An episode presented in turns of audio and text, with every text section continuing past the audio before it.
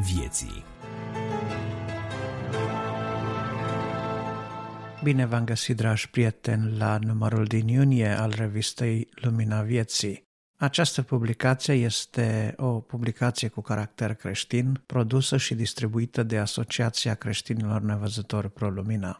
Scopul acestei reviste este acela de a împrăștia lumina Cuvântului lui Dumnezeu către nevăzători și nu numai, ajutându-i pe aceștia să se apropie de Dumnezeu, să aibă o relație vie, personală, cu Mântuitorul Iisus Hristos. Nu ne angajăm în conflicte interconfesionale, nu ne angajăm în dispute de acest gen, ba dimpotrivă, oamenilor care au fost afectați de aceste situații tensionate, dorim să le fim ajutor, să găsească dincolo de interesele firești ale celor care caută întâietate, adevărul Sfintelor Scripturi cu tot ceea ce poate să aducă el. La realizarea acestei reviste au contribuit în principal nevăzători, dar nu numai. Între aceștia putem să îi enumărăm pe președintele Asociației, George Jordan, Adi Tămășan subsemnatul,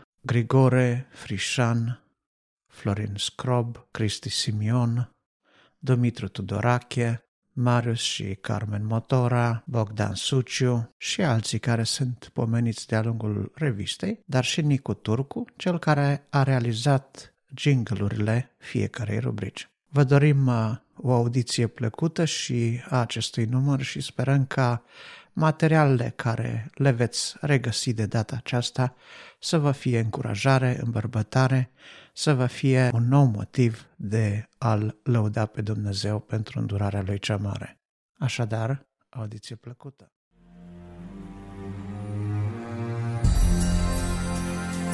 Editorial. Bun găsit, dragi ascultători! Din nou la microfon George Jordan. Vrei să fii candidat la înălțare?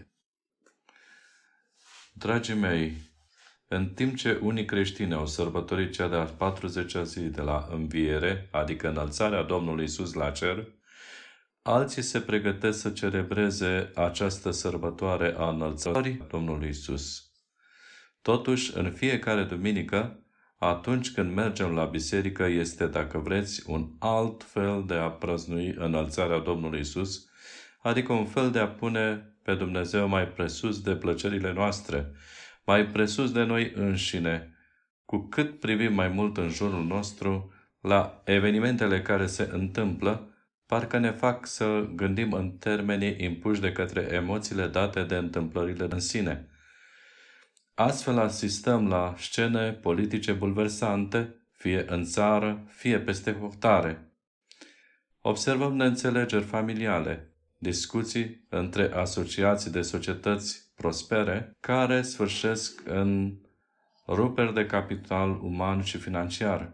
Sisteme de valori care surprind până chiar și cele mai înțelegătoare conștiințe, soții care divorțează de soții lor pentru a declara că de când au o parteneră în locul fostului soț, abia atunci au cunoscut adevărata viață. Permisiunea adolescenților să decidă schimbarea sexului lor, pe când nu știu încă bine nici cum îi cheamă. De asemenea, există țări care aprobă uciderea copiilor după nașterea lor, ca și aprobarea avorturilor, duc la o întrebare firească și anume, către ce ne îndreptăm?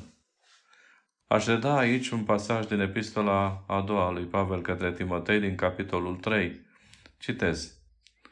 Să știi că în zilele din urmă vor fi vremuri grele, căci oamenii vor fi iubitori de sine, iubitori de bani, lăudăroși, trufași, hulitori, neascultători de părinți, nemulțumitori, fără evlavie, fără dragoste firească, neînduplecați, clevetitori, neînfrânați, neîmblânziți, neiubitori de bine, vânzători, obraznici, îngânfați, iubitori mai mult de plăceri decât iubitori de Dumnezeu, având doar o formă de evlavie, dar tăgăduindu-i puterea, depărtează-te de oamenii aceștia. Încheiat citatul din Biblie. În cartea „Ești tu sigur că ești creștin”, care are ca autor pe Petru Popovici, se găsește scris chiar în introducerea acesteia următoarele. Citez. Sunt prea mulți acei ce sunt complet nepăsători de sufletul lor și de veșnicia lor. Domnul Iisus a spus că vremurile din urmă vor fi vremuri de necredință, de imoralitate și de materialism.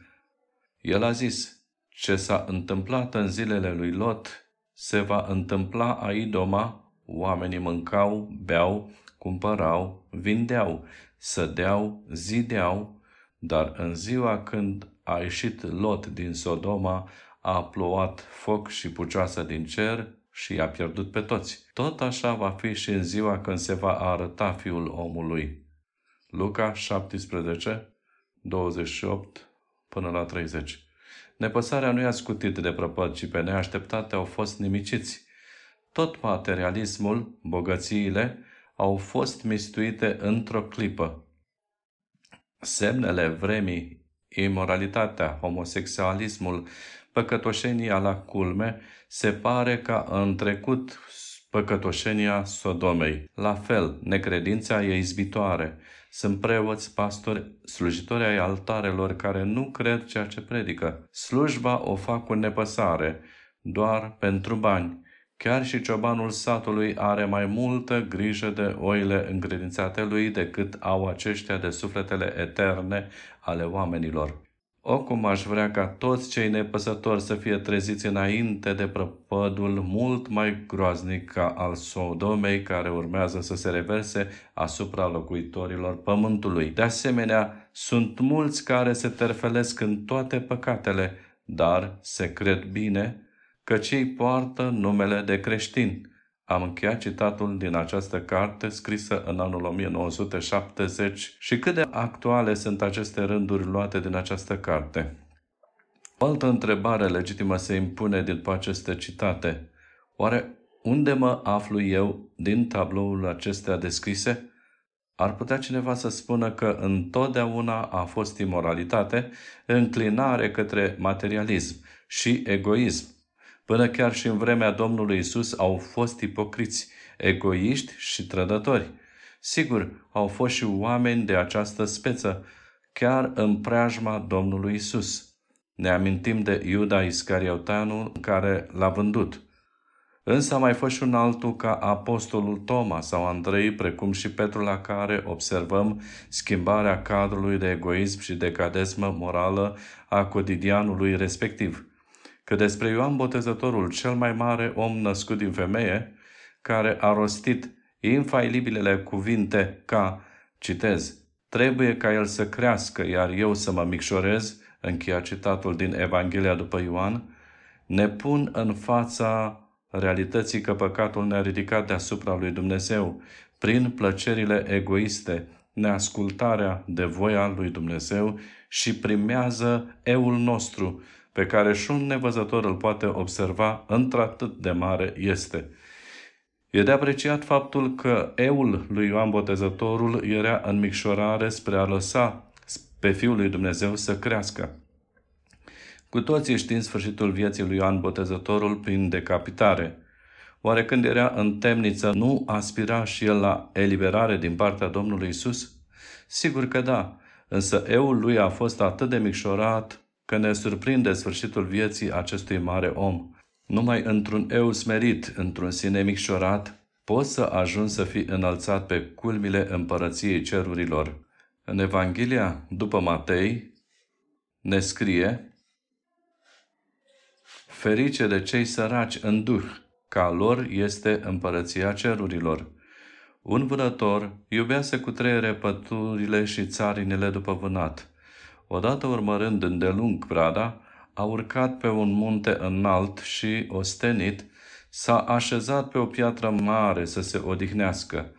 Văzând un stol de păsări ce zbura după culme pe alta, a început să se gândească, de ce Dumnezeu n-a dat aripi omului să poată zbura? În aceeași clipă trecea pe acolo un smerit sihastru și, cunoscând gândul vânătorului, i-a spus: iată, tu gândești că Dumnezeu nu ți-a dat aripi, dar dacă ar fi să ți se dea aripi, Oricum nu vei fi mulțumit și vei zice: aripile mele sunt slabe și nu pot zbura cu ele până la cer ca să văd ce este acolo.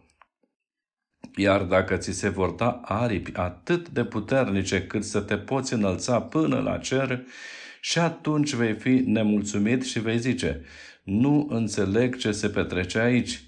Iar dacă ți se va da înțelegere, iarăși vei fi nemulțumit și vei zice: de ce nu sunt eu un înger? Și dacă te vei face înger, iarăși vei fi nemulțumit și vei zice: de ce nu sunt eu heruvim? Și dacă te vei face heruvim, vei zice: de ce nu mi-a dat Dumnezeu să o cârmuiesc cerul? Iar dacă ți se va da să o cârmuiești cerul, și atunci vei fi nemulțumit și, la fel ca un oarecare altul, cu îndrăzneală vei căuta și mai mult. Deci, totdeauna zmerește-te și mulțumește-te cu ce ți s-a dăruit și atunci vei trăi cu Dumnezeu. Vânătorul a înțeles că Sihastrul grăise adevărul și a mulțumit lui Dumnezeu că îi trimisese un monah care să-l înțelepțească și să-i descopere calea smerenei ei. Este momentul când putem să ne amintim de faptul că Domnul s-a înălțat și cât de frumoasă este înălțarea. Eram mic, poate până în vârsta de 7 ani, mi-amintesc versul acesta, unul din visele pe care nu le poți uita. Numai cei care au visat că zboară pot înțelege ce spun. Ei pot înțelege: am visat o barză că venea la mine, iar eu luam ceva și puneam la picioarele berzei. Nu știu dacă i-a plăcut sau nu ce făceam eu berzei, dar știu că m-a luat și zburam. Atât de plăcute erau acele senzații că zburam. Nu le pot uita. Un alt vis, m-am trezit în hohote de râs. Emoții extraordinare. La ce să fi simțit Domnul că s-a născut într-o iesle sau când a crescut în atelierul lui Iosif Tâmplarul, sau ce să fi simțit Domnul când vedea mulțimea venind la el? Milă, un izvor în suflet care sta să izbucnească de iubire spre împlinirea lucrării pentru care venise. Dar când i s-au introdus piroanele în palme, în picioare, când auzea mulțimea ca un animal gigantic strigând: răstignește-l! Ce să fi simțit Domnul Iisus când a înviat, când Maria i s-a aruncat la picioarele lui să îl cuprindă în îmbărățișare? Dar când se înălța oare, ce să fi simțit Domnul Iisus? Ce să fi simțit pe muntele măslinilor când a fost singur? Sau când a venit îngerul în Ghețimani ca să-l întărească? Unul mai mic în grad decât el, el era Fiul lui Dumnezeu, Dumnezeu adevărat din Dumnezeu adevărat, aflat pe teritoriul întunericului, al ispitelor, a vaetului și a văii umbrei morții. Și totuși Domnul Iisus n-a spus: nu, n-am nevoie de un înger ca să mă întărească, să-mi trimită Tatăl însuși glasul său. S-a zmerit. A acceptat paharul păcatelor mele. A acceptat să meargă la cruce. A acceptat să moară în locul meu și al tău. De aceea Domnul l-a ridicat mai presus de îngeri. Ori de câte ori vorbim despre Domnul Iisus, noi ne micșorăm, iar El este înălțat. Ori de câte ori mergem la biserică cu inimă sinceră, El este înălțat, iar noi ne smerim. La fel când noi ne rugăm, după cum a strigat acel vameș: Doamne, ai milă de mine păcătosul, El este înălțat la tronul Său dumnezeiesc. Și tot astfel, când ne reprimăm ura sau invidia de dragul lui Dumnezeu, ne micșorăm, iar El este înălțat. Așadar, Domnul Iisus, ca să poată smulge de sub puterea blestemului neascultării prin păcat, a trebuit să se zmerească venind într-o iesle. A luat păcatul meu și al tău, murind pe crucea Golgotei, și a înviat a 3-a zi după Scripturi. S-a înălțat și pe când se ridica la cer, i-a binecuvântat pe ucenicii adunați în jurul lui. Oricine poate fi înălțat din starea de păcat, dacă crede în Fiul lui Dumnezeu. Poți fi candidat la înălțare ridicându-te deasupra unei evlavii fără putere. Poți să te ridici. deasupra trădătorilor și ipocriziilor vremii privind la smerenia și suferințele Domnului Isus. Poți să fii mai presus de trendul celor neînduplecați și clevetitori. Poți năzui la a fi mai presus de epatările modei prin neascultare de părinți sau prin orgolii. Poți aspira la a fi deasupra nerocunoscătorilor și avarilor privind la cât de sărac a trăit Domnul Isus. Cineva spunea că într-o casă mare, am putea spune aici în spitale sunt multe etaje și pentru unii le este greu să ajungă la etajele superioare pe trepte, însă de aceea există liftul să ajungi mai repede. Liftul creștinului a candidatului la cer este smerenie, să poți privi la neputința de a ajunge atât de sus, la neputința de a primi viața pentru că păcatele nu te pot lăsa. Liftul înălțării este să crezi că ești neputincios și să ceri ajutorul celui care te poate ajuta să intri în împărăția cerurilor. Vrei să fii candidat la înălțare? Smerește-te și crede în jertfa, crede în sângele Domnului Isus. Amin.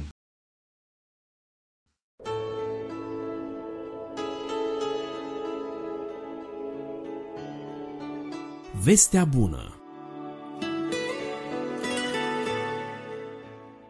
Bine v-am regăsit, stimați ascultători, Adi Tămășan la microfon, iar astăzi mi-am propus să vă vorbesc despre o scurtă temă, despre o temă destul de importantă, aș spune, marea așteptare.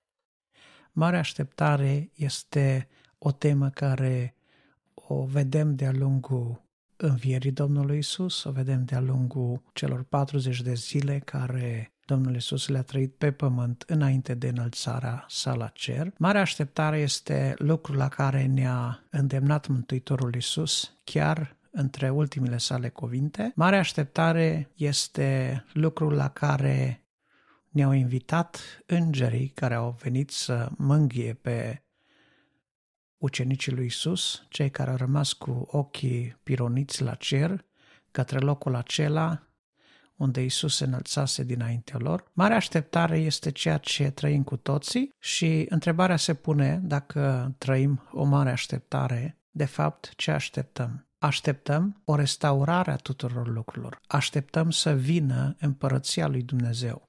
Ea a început în viața noastră să se instaureze treptat, încetul cu încetul, din ziua când am primit pe Isus în viața noastră ca Mântuitor al nostru. El ne-a iertat păcatele, a trimis pe Duhul Său cel Sfânt să lucreze în noi transformare și sfințire și, prin urmare, împărăția lui Dumnezeu este în inimile noastre, dar ea trebuie să se instaureze și la modul public, să se instaureze la modul vizibil, la modul de organizare al omenirii și lucrul ăsta se va întâmpla. Probabil unii dintre noi nu vom prinde lucrul acesta la modul fizic vorbind, pentru că fie vom trece din viața aceasta, fie lucrul acesta se va întâmpla într-o vreme în care noi nu vom mai fi, însă un lucru este clar, că Domnul Iisus i s-a dat ca slujbă, El și-a luat asupra Lui răspunderea de a restaura legătura dintre om și Dumnezeu și de a-L reimpune, ca să zicem așa, pe Dumnezeu, ca Dumnezeu pe pământ, înaintea creaturilor făcute de el. Pământul este încă supus stricăciunii, omul are stricăciune în inima lui, roada păcatului sau, dacă vreți, ceea ce păcatul, consecințele păcatului au adus în lume, le putem vedea pretutindeni. Scriptura spune la un moment dat că chiar și firea suspină și așteaptă cu dor ziua arătării fiilor lui Dumnezeu, adică natura din jurul nostru, ceea ce vedem, marea, oceanele, pământul, atmosfera, cosmosul întreg, așteaptă arătarea fiilor lui Dumnezeu. De ce? Pentru că atunci când fiii lui Dumnezeu se vor arăta împreună cu Domnul Iisus, care este Dumnezeu, și va fi acea reinstaurare supremă a împărăției lui Dumnezeu, marea așteptare se va fi sfârșit. Deci așteptăm odată momentul acela al restaurării finale a tuturor lucrurilor. Ucenicii au mai așteptat un lucru, au așteptat în cetate timp de 10 zile până în ziua 50-imii, când Duhul lui Dumnezeu a venit peste ei. Dacă Cincizecimea era socotită o sărbătoare a roadelor în cultura și religia evreiască, dați-mi voie să vă spun că în acea zi a 50-a, de la care vine numele de Cincizecime, la rusaliile evreiești, sau dacă vreți, la sărbătoarea roadelor, Dumnezeu a făcut să apară primul rod al jertfei Domnului Isus Hristos și a înălțării sale la cer. Ucenicii, de îndată ce femeile care au văzut primele pe Isus înviat au venit și le-au spus despre învierea sa, au fost într-o continuă așteptare și așteptau să-l vadă, așteptau să-l întâlnească, fie pe străzile Ierusalimului, fie în altă parte. Dar Isus li s-a arătat miraculos în camera de sus, pe când erau încuiați de frica iudeilor. Și vedem că această așteptare s-a sfârșit. Toma n-a fost acolo și a mai avut de așteptat încă o săptămână, a avut propria lui așteptare. Vedem pe alții care de asemenea nu l-au văzut pe Isus și acestora, prin Maria Magdalena, prin Maria mama sa, prin ucenici, Domnul Isus le-a transmis o vorbă și le-a zis: mergeți înaintea mea în Galileea și ne vom întâlni acolo.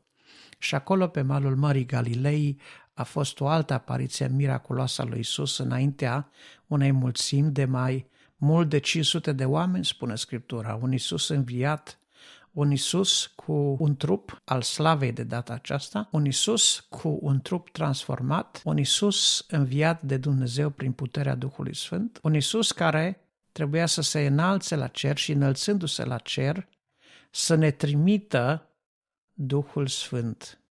El a fost trimis la Rusalii, a venit într-un mod vizibil, a venit într-un mod audibil, vizibil în sensul că multă lume a văzut ca niște flăcări de foc, ca niște limbi de foc coborându-se din cer peste acea mică mulțime de oameni strânși acolo, încuiați de frica iudeilor din nou. Oamenii au auzit un vuiet ca de vânt mare, măcar că probabil frunzele palmierilor nu se clătinau în acele momente, și toți au alergat către locul acelei epifanii, către locul acelei arătări, revelații.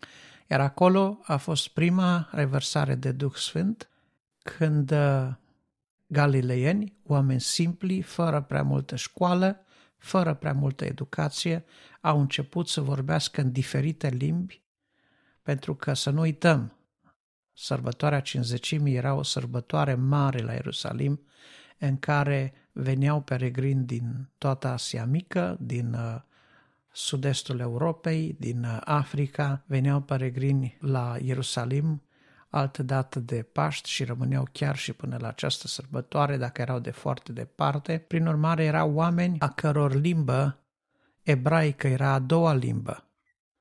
Erau oameni care probabil vorbeau limba țării în care locuiau mult mai bine decât vorbeau ebraică. Așa cum copiii mei care locuiesc de 10 ani în Anglia vorbesc mai bine engleză decât românește. Însă,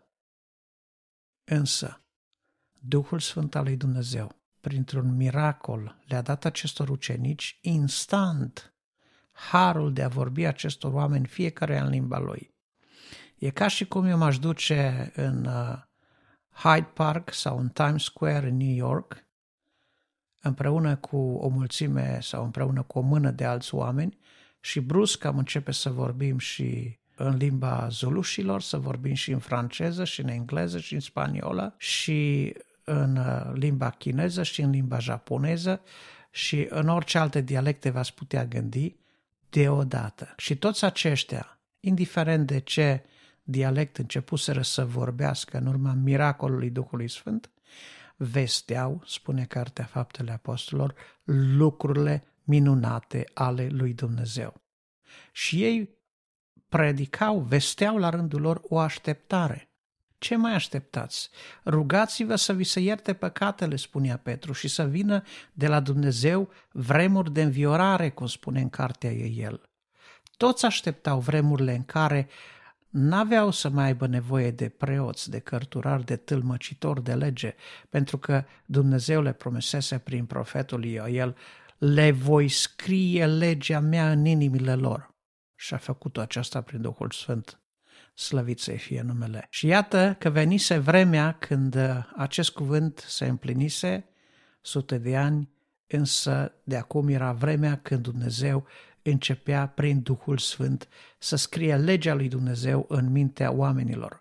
Când Dumnezeu a scurtcircuitat, dacă putem spune așa, într-un fel sau într-o anumită măsură partea rațională, când Dumnezeu a început să pună cuvântul său în inimile noastre într-un mod aproape miraculos. Și aici este Duhul lui Dumnezeu care face această transformare, care face metanoia, schimbarea minții. Iar schimbarea minții, această metanoia despre care ne spune Scriptura, este ceea ce se întâmplă cu fiecare dintre cei care au început să trăiască experiența nașterii din nou. Pentru că Domnul Iisus spunea, dacă nu se naște cineva din apă și din Duh, nu poate fi ucenicul meu. Și de asemenea știm foarte bine, din Epistola către Romani, Pavel spune că cei care sunt firești nu pot să umble după lucrurile Duhului. După lucrurile Duhului este împotriva firii lor. Natura lor este total diferită de năzuințele Duhului, de țelurile Duhului. Pe când cel care are Duhul lui Dumnezeu, acesta umblă după lucrurile duhovnicești și pe el firea nu îl mai trage în jos, nu îl mai reține. De aceea, iată că marile așteptări ale unei națiuni, marile așteptări a multor neamuri, marile așteptări ale omenirii au început să se împlinească, începând cu Isus. Așteptau un mântuitor, un Mesia de mii de ani și l-au primit în persoana lui Isus. Așteptau un Duh Sfânt care să vină și să scrie legea lui Dumnezeu în inimile lor și l-au primit în ziua 50.000. Așteptau ca toate neamurile pământului să fie binecuvântate în Abraham, așa cum le promisese Dumnezeu, și iată că neamurile pământului au fost binecuvântate, pentru că harul a fost revărsat peste neamuri și tuturor celor care au o credință ca cea lui Avram, Dumnezeu le-a dat dreptul să se numească copii ai lui Dumnezeu. Așa că nu mai suntem nici robi, nici străini, nu mai suntem dintre cei care avem acces limitat la împăratul, ci suntem de ai casei, suntem moștenitori, suntem împreună cu națiunea lui Dumnezeu, binecuvântații lui Dumnezeu. Iată marile așteptări ale națiunii împlinindu-se, iată marile așteptări ale omenirii împlinindu-se, însă cine a văzut în cele ce ni se vestise sau cine a crezut, cum ni se spune în Isaia, cine a crezut? Pentru că iată lucrurile profețite și așteptate de sute de ani, de milenii, poate începuseră să se împlinească. Și altele sunt în curs de împlinire.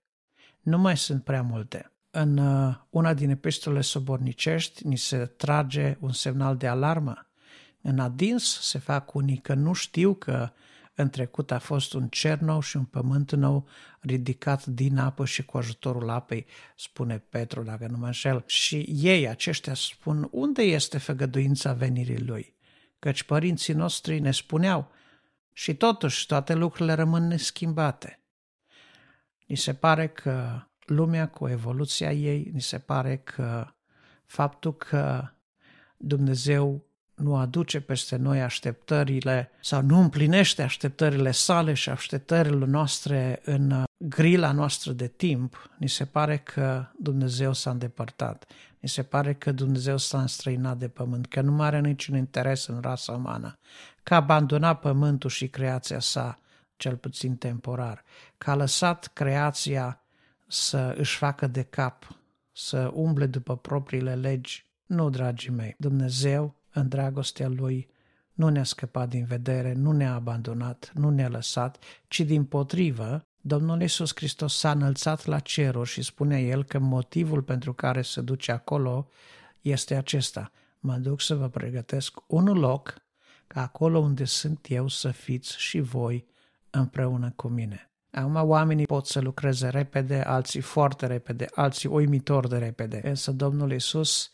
lucrează de mii de ani în calitatea sa de Dumnezeu și încă n-a terminat. Așa că mă gândesc că locul pregătit de El pentru noi trebuie să fie cu adevărat grandios, cu adevărat glorios. Mă gândesc că acel loc de odihnă, acel loc de glorie, acel loc de răsplătire, acel loc de părtășie veșnică și permanentă este locul pe care Iisus îl pregătește. Cât de mult dorește El să fim cu noi, încât ne pregătește locul. Astăzi ne punem întrebarea însă cât de mult dorim să fim noi cu El, cât de mult vrem să trăim cu El, cât de mult vrem să ne apropiem de El. Oare suntem noi obișnuiți să trăim cu El și lângă El, în proximitatea Sa încă de aici? Sau trebuie să vină acea mare resetare divină? Oamenii de astăzi vorbesc de marea resetare, acel consiliu de la Davos al celor mai influenți oameni din lume, a celor mai influente minți, a celor mai bogate țări, a făcut un plan de reorganizare a lumii întregi în următoarele decenii pe care l-au intitulat Marea Resetare. Însă cred că Marea Resetare este ceva care poate să facă doar Dumnezeu.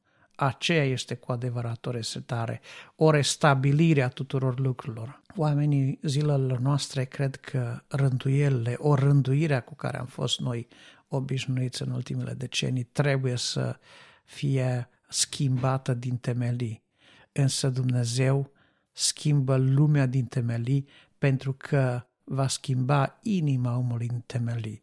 O inimă care nu mai este marcată de păcat, o inimă care nu mai este mânată, motorizată de păcat, care nu mai este afectată de păcat. Este o inimă nouă și acolo unde avem de-a face cu oameni noi, avem de-a face cu o creație nouă.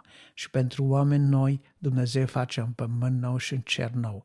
Mărit să fie numele, Cel care este singurul în stare să facă cu adevărat o mare resetare. Acum așteptarea nu este ușoară și în timpul așteptării noastre trebuie să dăm dovadă de veghere, iar vegherea înseamnă să fii vigilent și vigilența noastră trebuie să fie ca să nu ne găsim lăsați pe din afară.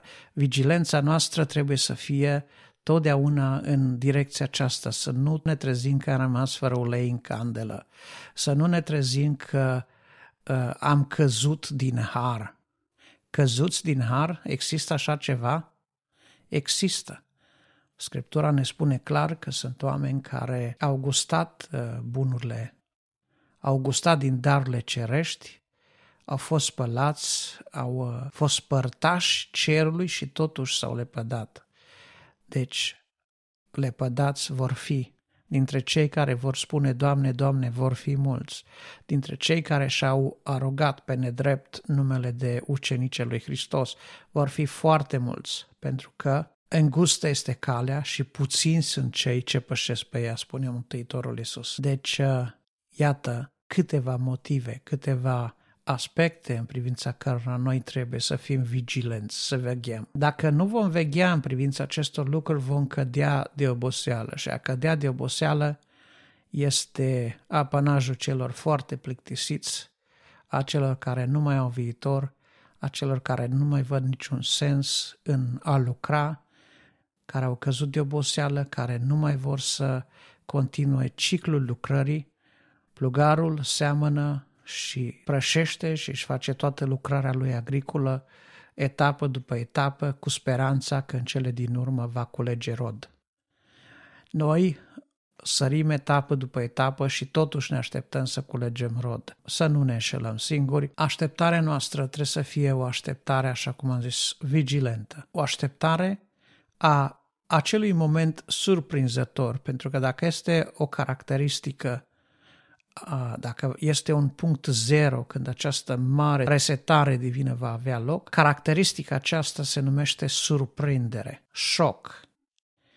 Ca un hoț la miezul nopții, când nu te aștepți, atunci va fi momentul zero. Iar Domnul Iisus ne-a învățat să nu ne uităm după soroace, să nu ne uităm după timpuri, să nu ne uităm în calendar, să facem socotele, doar vom înțelege când este momentul zero. Dimpotrivă, Domnul Iisus ne-a învățat să fim pregătiți pentru momentul zero, oricând s-ar arăta acesta. Și Domnul să ne ajute să trăim în mare așteptare cu vigilență, să trăim bucurându-ne de o părtășie apropiată cu Cel care s-a înălțat la ceruri, care ne-a lăsat un mângâietor ca să nu ne simțim orfani și părăsiți și care își dorește atât de mult să trăiască împreună cu noi, să locuiască împreună cu noi, să stea din nou la o masă cu noi, să bea din rodul viței, să sărbătorească din nou în ceruri motivele acestea pe care le are o sărbătoare. O sărbătoare cum e Paștele, o sărbătoare cum este sărbătoarea roadelor, o sărbătoare dintre cele în care Dumnezeu ar trebui să fie proslăvit. Trăim vremuri în care oamenii au unit la oaltă sărbătoarea cu nelegiuirea, când ritualul și ceremonia au suprascris sensul inițial al sărbătorii și din închinare sărbătoarea a ajuns să fie o blasfemie, a ajuns să fie ceva oribil în ochii lui Dumnezeu. De ce? Pentru că oamenii au pierdut sensul sărbătorii, au pierdut însemnătatea, au pierdut spiritul sărbătorii, nu înțeleg ce sărbătoresc, de ce sărbătoresc și cine este sărbătoritul și care este motivul sărbătorii. Ajută-ne Dumnezeu să pricepem cu toții că înălțarea la cer a lui Iisus înseamnă o prefigurare a înălțării de care vor avea parte cei care îl iubesc pe El. Ajută-ne, Domnul, să înțelegem că această coborâre a Duhului Sfânt înseamnă, de fapt, o purtare de grijă zilnică a Mântuitorului Iisus, care nu ne vrea singuri, nu ne vrea orfani. Dimpotrivă, zice, Mângâietorul, El vă va învăța toate lucrurile și vă va aduce aminte tot ce v-am spus Eu. Fie ca Duhul lui Dumnezeu să ne amintească mereu cuvintele lui Iisus, să ne amintească mereu învățătura dreaptă, să ne dea călăuzire să luăm hotărâri drepte și bune și vigilenți și atenți și vegheatori fiind, să trăim în mare așteptare, în așa chip încât când va veni momentul zero de resetare generală, de resetare dumnezeiască divină, să fim gata să ne arătăm și noi împreună cu Iisus înaintea întregii noi creații pe care o va face Dumnezeu, ca unii care suntem fii ai slavei, care suntem rodul suferințelor Lui, ca unii care suntem moștenitori împreună cu sfinții în splendoare, întocmai după cum Mântuitorul a pregătit pentru noi mai dinainte. Slăvit să fie El în veci. Amin.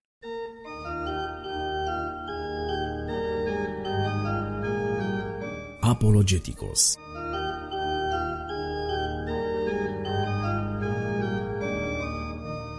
În cadrul rubricii Apologeticos de astăzi m-am gândit să încep o serie de mesaje preluate de la doctorul Livius Percy, pe care l-ați mai întâlnit și în scurtele rubrici Momentele Creației în cadrul rubricii Enciclopedie, dar care de data aceasta susține o serie de câteva predici legate de importanța Bibliei, legate de inspirația Bibliei, în câteva cuvinte, predici foarte potrivite pentru tematica rubricii, adică apărarea credinței, a Bibliei, a inspirației ei, în cele din urmă apărarea cuvântului lui Dumnezeu. Așadar, să ascultăm cea dintâi predică a doctorului Livius Percy din această serie. Să știți că nicio prorocie din Scriptură nu se tâlcuiește singură, căci nicio prorocie n-a fost adusă prin voia omului, ci oamenii au vorbit de la Dumnezeu, mânați de Duhul Sfânt. În fiecare an este potrivit să petrecem un timp uitându-ne la cuvântul lui Dumnezeu, la măreția cuvântului lui Dumnezeu. Îl studiem și de multe ori ajungem așa de obișnuiți cu el, încât poate nu-i mai dăm atenția care ar trebui să-i o dăm. În dimineața aceasta și în încă câteva predici, aș vrea să ne concentrăm asupra cuvântului lui Dumnezeu și să vedem prin ce este cuvântul lui Dumnezeu, aparte de toate alte scrieri sfinte. Ce face Biblia să fie unică? Ce îi dă importanța pe care o are ca și carte de temelie pentru creștini, ca și revelația lui Dumnezeu? Prima carte care a fost tipărită pe tiparnița lui Gutenberg a fost Biblia, traducerea latină Vulgatei. Și aceasta arată cât de importantă a fost Biblia în urmă cu 500 de ani pentru societatea de atunci. Atunci când a fost instalat un cablu transoceanic pentru transmiterea telegramelor, a fost transmisă cea mai lungă telegramă din istorie, Cuvântul lui Dumnezeu. Societatea biblică britanică a spus că cerința pentru Biblii pe care o are este atât de mare, încât dacă ar tipări o Biblie la 3 secunde, tot n-ar fi destule pentru câte cereri au. Fără să socotim Bibliile care sunt tipărite în atâtea alte limbi. Cuvântul lui Dumnezeu are ceva special. Cuvântul lui Dumnezeu este unic. Prin ce este deosebită Biblia de toate celelalte cărți sfinte? Toate religiile majore ale lumii au cărți sfinte. Islamul are ca și carte sfântă Coranul. Hinduismul are ca și carte sfântă Rigveda. Budismul are ca și carte sfântă Tripitaka. Mormonii au ca și carte sfântă Cartea lui Mormon și Perla de mare preț. Și toate acestea pretind că sunt o revelație și o carte sfântă. Putem să punem Biblia pe același nivel cu Rigveda și cu Coranul și cu Cartea lui Mormon? Sau este vreo deosebire fundamentală între ele? Și aș vrea să examinăm în timpul care ne stă înainte ce distinge Biblia de toate aceste cărți sfinte. Care sunt criteriile pe care le putem aplica atât Bibliei cât și celorlalte cărți sfinte, ca să vedem dacă sunt revelații autentice ale lui Dumnezeu. Nu este suficient să declare o carte că este o carte sfântă. Trebuie să existe o confirmare că acea afirmație este reală.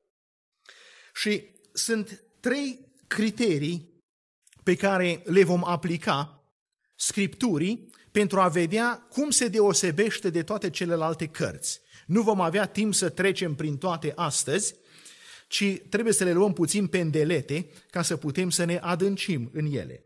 Un prim criteriu, întrucât toate aceste cărți sfinte au fost scrise în urmă cu mult timp, întrebarea se pune, au fost transmise până în zilele noastre așa cum au fost în original? Sau fiecare generație a mai adăugat sau a mai scos câte ceva? Cartea lui Mormon a trecut prin mai multe ediții de când a fost scrisă. A fost revizuită. Deci originalul nu mai este ce este astăzi. Înseamnă că dacă a fost o inspirație care are nevoie de corectare, nu-i mare inspirație și nu are mare valoare. O carte trebuie să fie transmisă intact din generație în generație, pentru ca să putem vedea în aceasta că originalul a fost inspirat de Dumnezeu și că îl avem în același fel și astăzi. Un al doilea criteriu este corectitudinea din punct de vedere istoric și geografic. Personajele istorice despre care vorbește o anumită carte sfântă sunt reale sau sunt imaginare? Sunt legende sau este un adevăr verificabil? Mi-aduc aminte că în România, deși este o țară creștină și se consideră o țară creștină de 2000 de ani, părerea generală despre Scriptură era foarte proastă. În general, oamenii ziceau, Scriptura, Biblia e plină de greșeli și nu poți acum să aplici criteriile secolului 20 la ce a fost scris în urmă cu 2000 sau 3000 de ani. Dacă e plină de greșeli, e fără valoare. Dacă este corectă, are valoare. Și vom examina într-un studiu separat corectitudinea Scripturii în ce privește evenimentele istorice, personajele istorice, locurile geografice despre care vorbește. Pentru că dacă Scriptura nu este corectă în aceste lucruri simple, verificabile. Cum putem să ne încredem în Scriptură când vorbește despre lucruri care nu sunt verificabile direct? Domnul Iisus, în discuția cu Nicodim, îi spune lui Nicodim: Nicodime, ți-am vorbit despre lucruri pământești și nu înțelegi. Cum vei înțelege când îți vorbesc despre lucrurile cerești?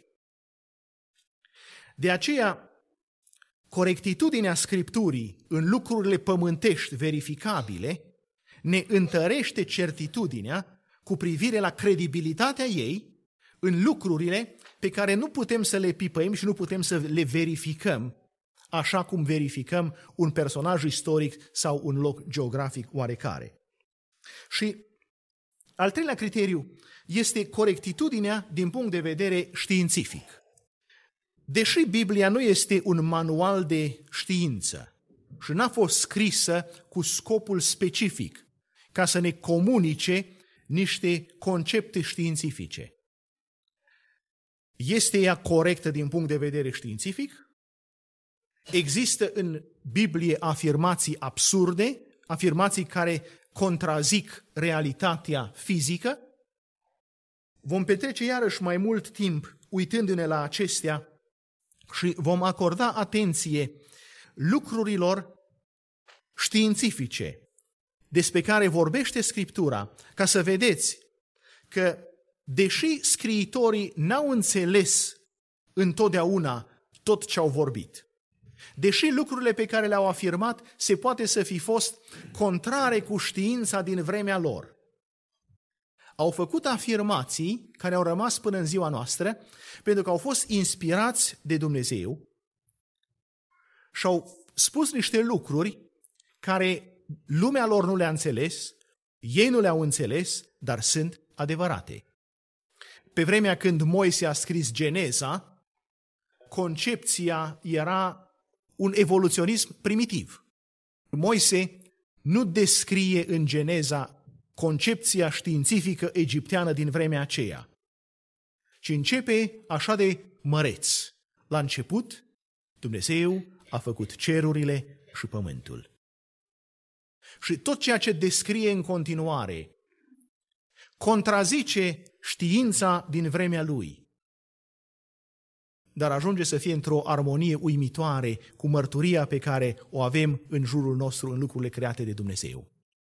Dar, iarăși, subiectul este prea mare ca să încerc să-l abordez în câteva minute astăzi, de aceea vom lăsa un studiu separat pentru aceasta. Scriptura pe care o avem noi. Câte cărți are Scriptura? 66. Așa. De fapt, nu este corect să vorbim despre Biblie ca și o carte, ci ar trebui să o numim mai degrabă o bibliotecă. Pentru că sunt mai multe cărți scrise de autori individuali și care au fost adunate la oaltă. Sunt 66 de cărți în Scriptură. Când au fost scrise cărțile acestea? De-a lungul vremii, așa. A început Moise și a scris Moise 5 cărți și după aceea treptat au fost adăugate altele și de la vremea când a scris Moise, cam în jurul anului 1450 înainte de Hristos, și până la ultima carte care a fost scrisă din Noul Testament, cel mai probabil Apocalipsa, avem un timp de peste 1500 de ani. 40 de generații. Sunt 40 de autori diferiți care au scris în țări diferite, în condiții diferite. Moise a scris probabil pe când era în pustie, pentru că a terminat de scris înainte să ajungă în Canaan. David a scris probabil când fugea de Saul și se ascundea prin peșteri și prin pustiul Iudeii. Probabil că a scris și când era aproape să intre în luptă și a cerut ajutorul Domnului. Solomon a scris mai lejer în vremuri de pace în palatul lui.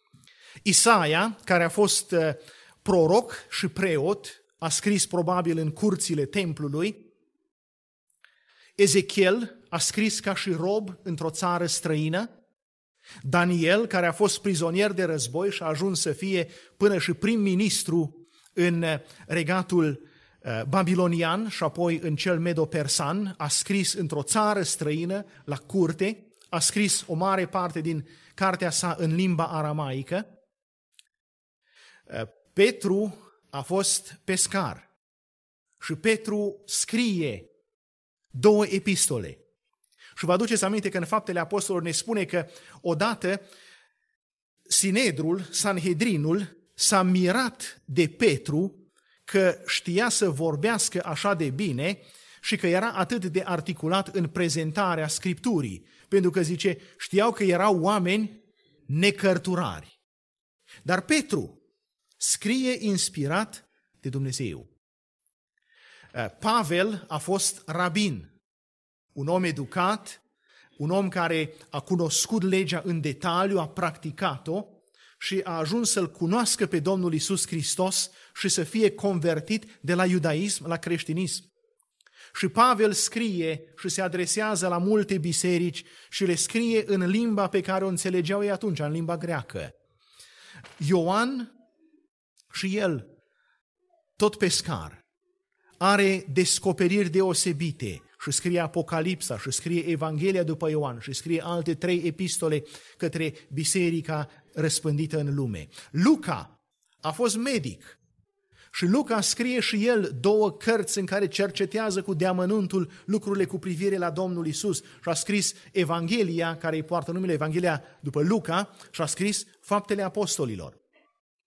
40 de autori diferiți care au scris pe parcursul a peste 1500 de ani în țări diferite, pe 3 continente. Au scris în Africa, au scris în Asia și au scris în Europa. Au scris în limbi diferite, în limba aramaică, în limba ebraică și în limba greacă. Și totuși, ceea ce au scris ei nu este un conglomerat, ci este o carte unitară. A fost întrebat cineva, un critic literar, dacă ai cere la 40 de autori contemporani să scrie ceva și ai pune la oaltă cărțile lor, ce ai avea? O colecție. Fiecare ar scrie despre ceea ce îl interesează și fiecare ar merge într-o altă direcție. Dar când te uiți la Scriptură, există o unitate a Scripturii de la Geneza și până la Apocalipsa. Geneza începe cu planul perfect al lui Dumnezeu pentru om. După ce creează Dumnezeu universul material și pământul și îl așează pe om pe pământ, intervine păcatul prin căderea, prin neascultarea lui Adam. Și paradisul care este pierdut în Geneza este regăsit în Apocalipsa. Și de la Geneza și până la Apocalipsa este revelația căii de mântuire pe care Dumnezeu o dă poporului său, o dă prorocilor, o dă evangheliștilor. Vedem această unitate de la un capăt până la celălalt al Scripturii. Pentru că este ceva cu totul unic în Scriptură, în alcătuirea Scripturii. Unul dintre cei mai de seamă cercetători ai Scripturii, Bruce, F.F. Bruce, spune: scrierile aparțin unei diversități de genuri literare. Găsim istorie, lege, poezie religioasă, poezie lirică, tratate didactice, pilde, alegorii, biografii, corespondență personală, cronici, profeții biblice și apocaliptice. Biblia nu este o antologie, ci este o unitate în care totul este închegat la oaltă. O antologie este alcătuită de un antolog care adună materialul, dar nu este niciun antolog care să fi compilat Biblia, care să fi adunat la oaltă Biblia. Cum s-au adunat la oaltă cărțile Bibliei? De unde avem ceea ce numim canonul Scripturii? Cuvântul canon nu apare în Scriptură. Cuvântul trestie apare, dar nu cuvântul canon. Cuvântul canon din limba greacă înseamnă trestie de măsurat și este o unitate de măsură. Și prin extensie, cuvântul canon a ajuns să fie înțeles ca și cărțile care sunt un normativ, ca și cărțile care sunt standard pentru Biblie. Lucrul care este important este că nu biserica a creat canonul, ci Scriptura a creat biserica. Hristos a creat biserica și a folosit Scriptura pentru edificarea ei. Nu biserica s-a adunat și să zică, luăm Geneza și luăm Deuteronomul, dar lăsăm la o parte altele. Nu. Dumnezeu a lucrat în cursul anilor în poporul său și oamenii au recunoscut cărțile care erau inspirate. Și când a fost pus la oaltă canonul, nu a fost un exercițiu de critică literară, ci a fost o recunoaștere a autorității pe care o aveau deja acele cărți. Vechiul Testament, în Vechiul Testament ebraic, cuprinde 3 secțiuni. Este legea sau Tora, este profeții, Nebiim, și este scrierile sau Chetubim. Împărțirea este puțin diferită de Biblia noastră, pentru că în cărțile profetice include profeții vechi, Iosua, judecător, Samuel și împărați, și profeții noi, Isaia, Ieremia, Ezechiel și cei 12 profeți mici. Cartea lui Daniel, pe care noi o includem între profeți, ei o includ în cărțile istorice, alături de Cronici și de Ezra și Neemia. Iar tot în Chetubim, în scrieri, ca și cărți poetice avem Psalmii, Proverbele și Cartea lui Iov, și mai sunt apoi cele 5 suluri, Cântarea Cântărilor, Rut, Plângerile lui Ieremia, Estera și Eclesiastul. Împărțirea este diferită, dar cărțile sunt aceleași, conținutul lor este același. Templul din Ierusalim a fost distrus în anul 70, atunci când împăratul Titus a cucerit Ierusalimul, a distrus templul și după ce a fost cucerit Ierusalimul, a fost distrus complet și evreii au fost împrăștiați. Prin anul 90, unul dintre rabinii de seamă din școala lui Hillel, pe nume Iohanan ben Zakai, a obținut permisiunea ca să convoace un conciliu de experți să reconstituie într-un fel Sanhedrinul pe o bază spirituală. Și oamenii aceștia s-au întrunit în apropiere de Iopa și Azot din vremea noastră, într-o localitate numită Iabne sau Iamnia.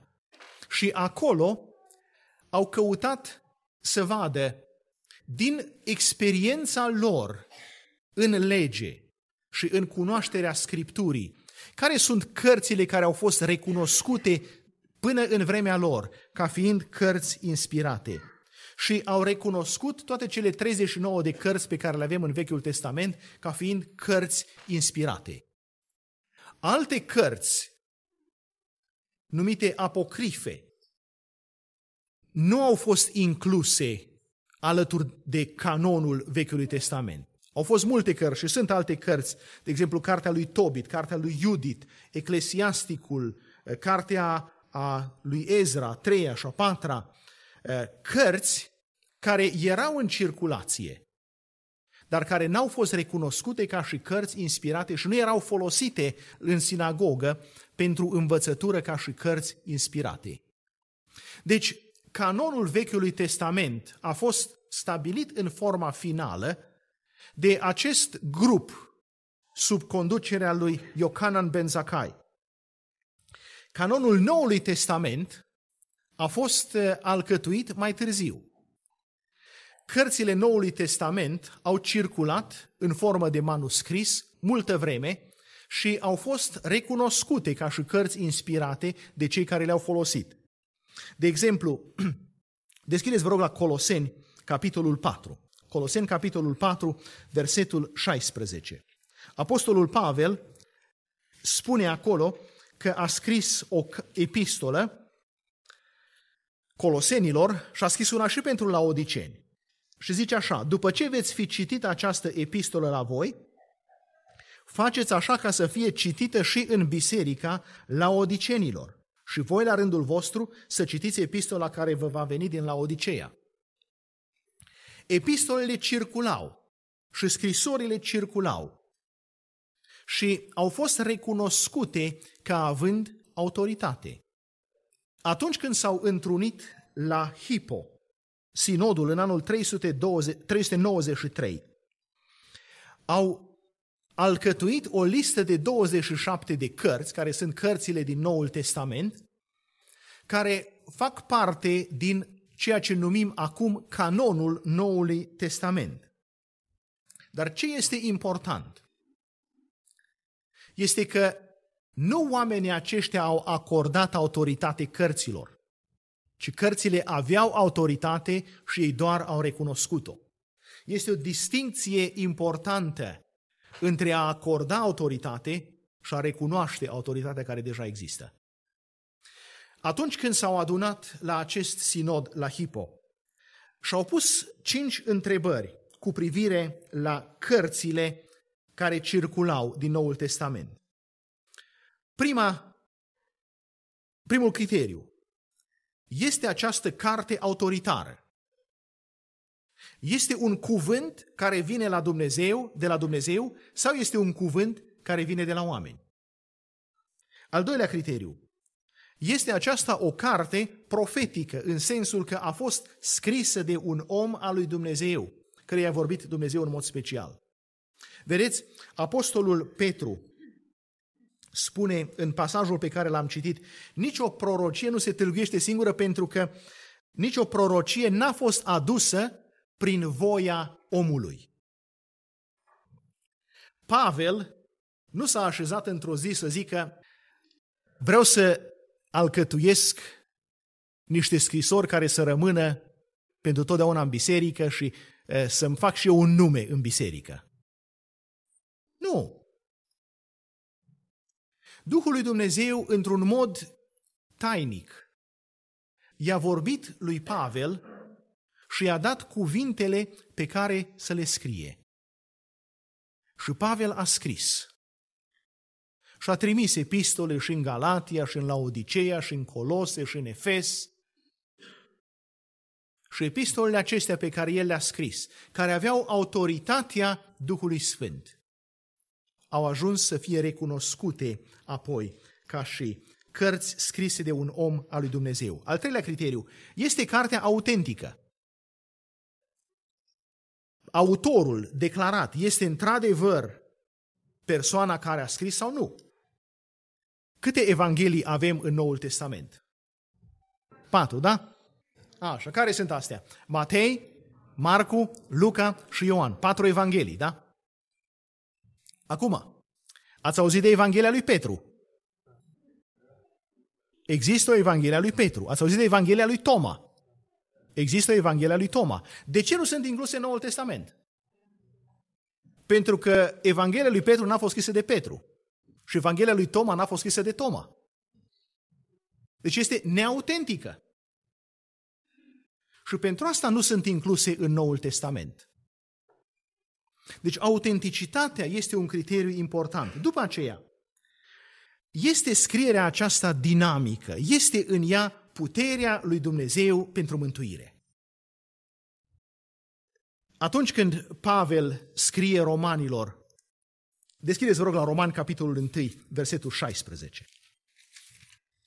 Vorbește despre Evanghelie acolo și spune, mie nu-mi este rușine de Evanghelia lui Hristos, fiindcă ea este puterea lui Dumnezeu pentru mântuirea fiecăruia care crede, întâi a iudeului și apoi a grecului. În Evanghelie, în mesajul adus, este o putere. Și această putere a fost văzută de conciliul acesta care s-a adunat la Hippo. Nu au acordat ei putere, ci puterea era acolo și doar au recunoscut dinamismul sau puterea care era în cărțile acestea, încât Dumnezeu lucra să transforme viețile. Și al 5-lea criteriu, a fost cartea aceasta acceptată de biserică. A fost citită, a fost folosită, a fost recunoscută de biserică ca și o carte care să fie autoritară, profetică, autentică și dinamică. Și dacă aceste 5 criterii au fost satisfăcute, atunci cartea a fost inclusă în canonul Noului Testament. Vedeți, încă atunci când au fost scrise cărțile, au fost recunoscute ca având o valoare deosebită și fiind la nivelul Scripturii. De exemplu, citiți, vă rog, întoarceți la 2 Petru, capitolul 3. 2 Petru, capitolul 3, apostolul vorbește despre vremurile sfârșitului, despre ziua Domnului și spune el așa în versetul 15: să credeți că îndelunga răbdare a Domnului nostru este mântuire, cum v-a scris și prea iubitul nostru frate Pavel după înțelepciunea dată lui, ca și în toate epistolele lui când vorbește despre lucrurile acestea. În ele sunt unele lucruri grele de înțeles, pe care cei neștiutori și nestatornici le răstălmăcesc ca și pe celelalte scripturi spre pierzarea lor. Petru cunoștea ce a scris Pavel și spune ce a scris Pavel are aceeași greutate ca și Scriptura, ca și celelalte scripturi. A recunoscut inspirația, a recunoscut autoritatea. Și în felul acesta vedem că în vremea Noului Testament, în vremea scrierii Noului Testament, scrierii lui Pavel și ale lui Petru și ale lui Ioan și Marcu și Luca și Iacov au fost recunoscute la același nivel cu scripturile Vechiului Testament, pentru că a fost recunoscută în ele aceeași putere, aceeași inspirație, aceeași autoritate care era în Vechiul Testament. Deci, canonul sau cărțile Noului Testament n-au fost scrise cum cred unii, că un grup de călugări s-au adunat și au zis: hai să scriem acum Evanghelia lui Matei, hai să scriem Evanghelia lui Marcu. Nu s-a întâmplat așa. Matei a scris o Evanghelie și a fost pusă în circulație, Marcu a scris o Evanghelie, Pavel a scris epistole și așa mai departe. Și scrierile acestea au circulat și au dovedit inspirația și autoritatea, au fost recunoscute și după aceea au fost incluse în canon. Norman Geisler, unul dintre apologeții contemporani de seamă, face o afirmație foarte importantă în care el spune că nu sinodul a conferit autoritate canonului, ci sinodul doar a recunoscut autoritatea pe care Dumnezeu deja o conferise prin inspirație cărților Sfintei Scripturi. În afară de cărțile acestea care le avem în Vechiul și Noul Testament, probabil că unii dintre dumneavoastră ați avut și Biblia bogată. Ați văzut Biblia bogată? Așa. Este o Biblie în care sunt câteva cărți în plus. Este acolo cartea lui Tobit, Iudit, cărțile Macabeilor, înțelepciunea lui Solomon, Eclesiasticul, cartea lui Baruch. De ce nu sunt acestea incluse în Biblia noastră? Pentru că, așa cum am spus, nu le-au găsit inspirate, nu le-au găsit autentice, nu le-au găsit ca având puterea lui Dumnezeu pentru mântuire. De aceea au fost lăsate deoparte. Și un alt cercetător al Scripturii, Merrill Unger, spune criteriile după care au fost excluse Criteriile după care au fost excluse aceste cărți sunt următoarele. În primul rând, sunt pline de greșeli istorice, geografice și există anacronisme. Au fost scrise de cineva în secolul I, care pretinde că a trăit în secolul al V-lea înainte de Hristos și încurcă, pune în secolul V înainte de Hristos lucruri din secolul I. Ca și cum cineva din anul 1700 ar vorbi despre computere. Își dai seama că nu-i din 1700. Al doilea lucru, există în cărțile acestea învățături care sunt contrare celorlalte scripturi. Nu e armonie. De aceea se exclud singure. Și mai este o artificialitate a stilului care este contrară cu celelalte scrieri inspirate din Scriptură.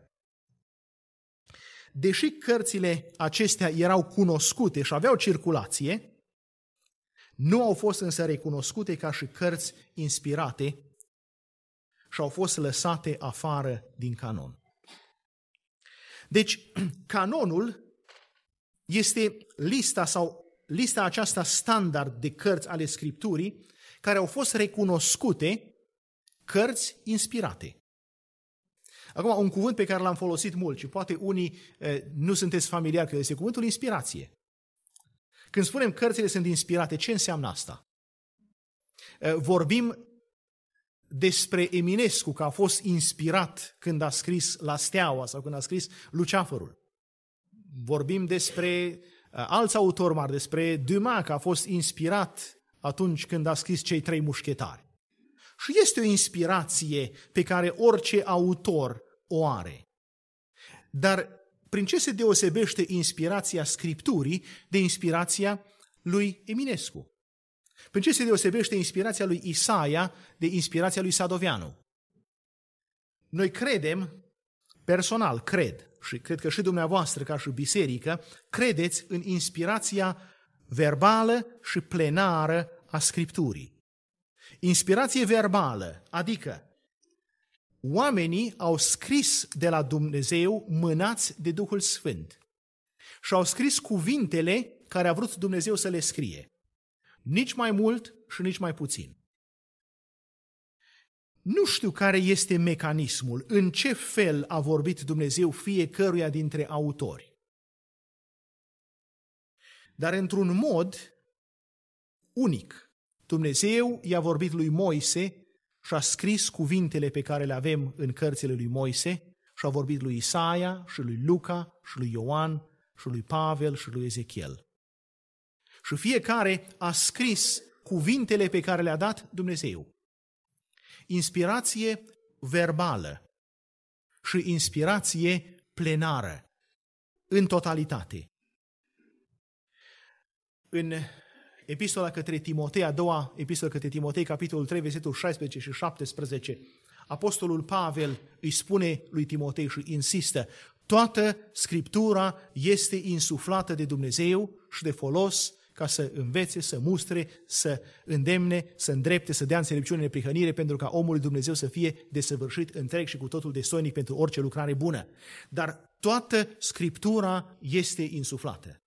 Mai ales în vremea noastră, sunt unii care ar vrea să mai lase afară câte o parte din Scriptură. Thomas Jefferson, care unul dintre părinții Republicii Americane, a avut o Biblie faimoasă, cunoscută ca și Biblia lui Jefferson. O Biblie în care a scos afară toate minunile, tot ce i s-a părut lui că este nerezonabil sau că n-ar trebui să fie în Scriptură.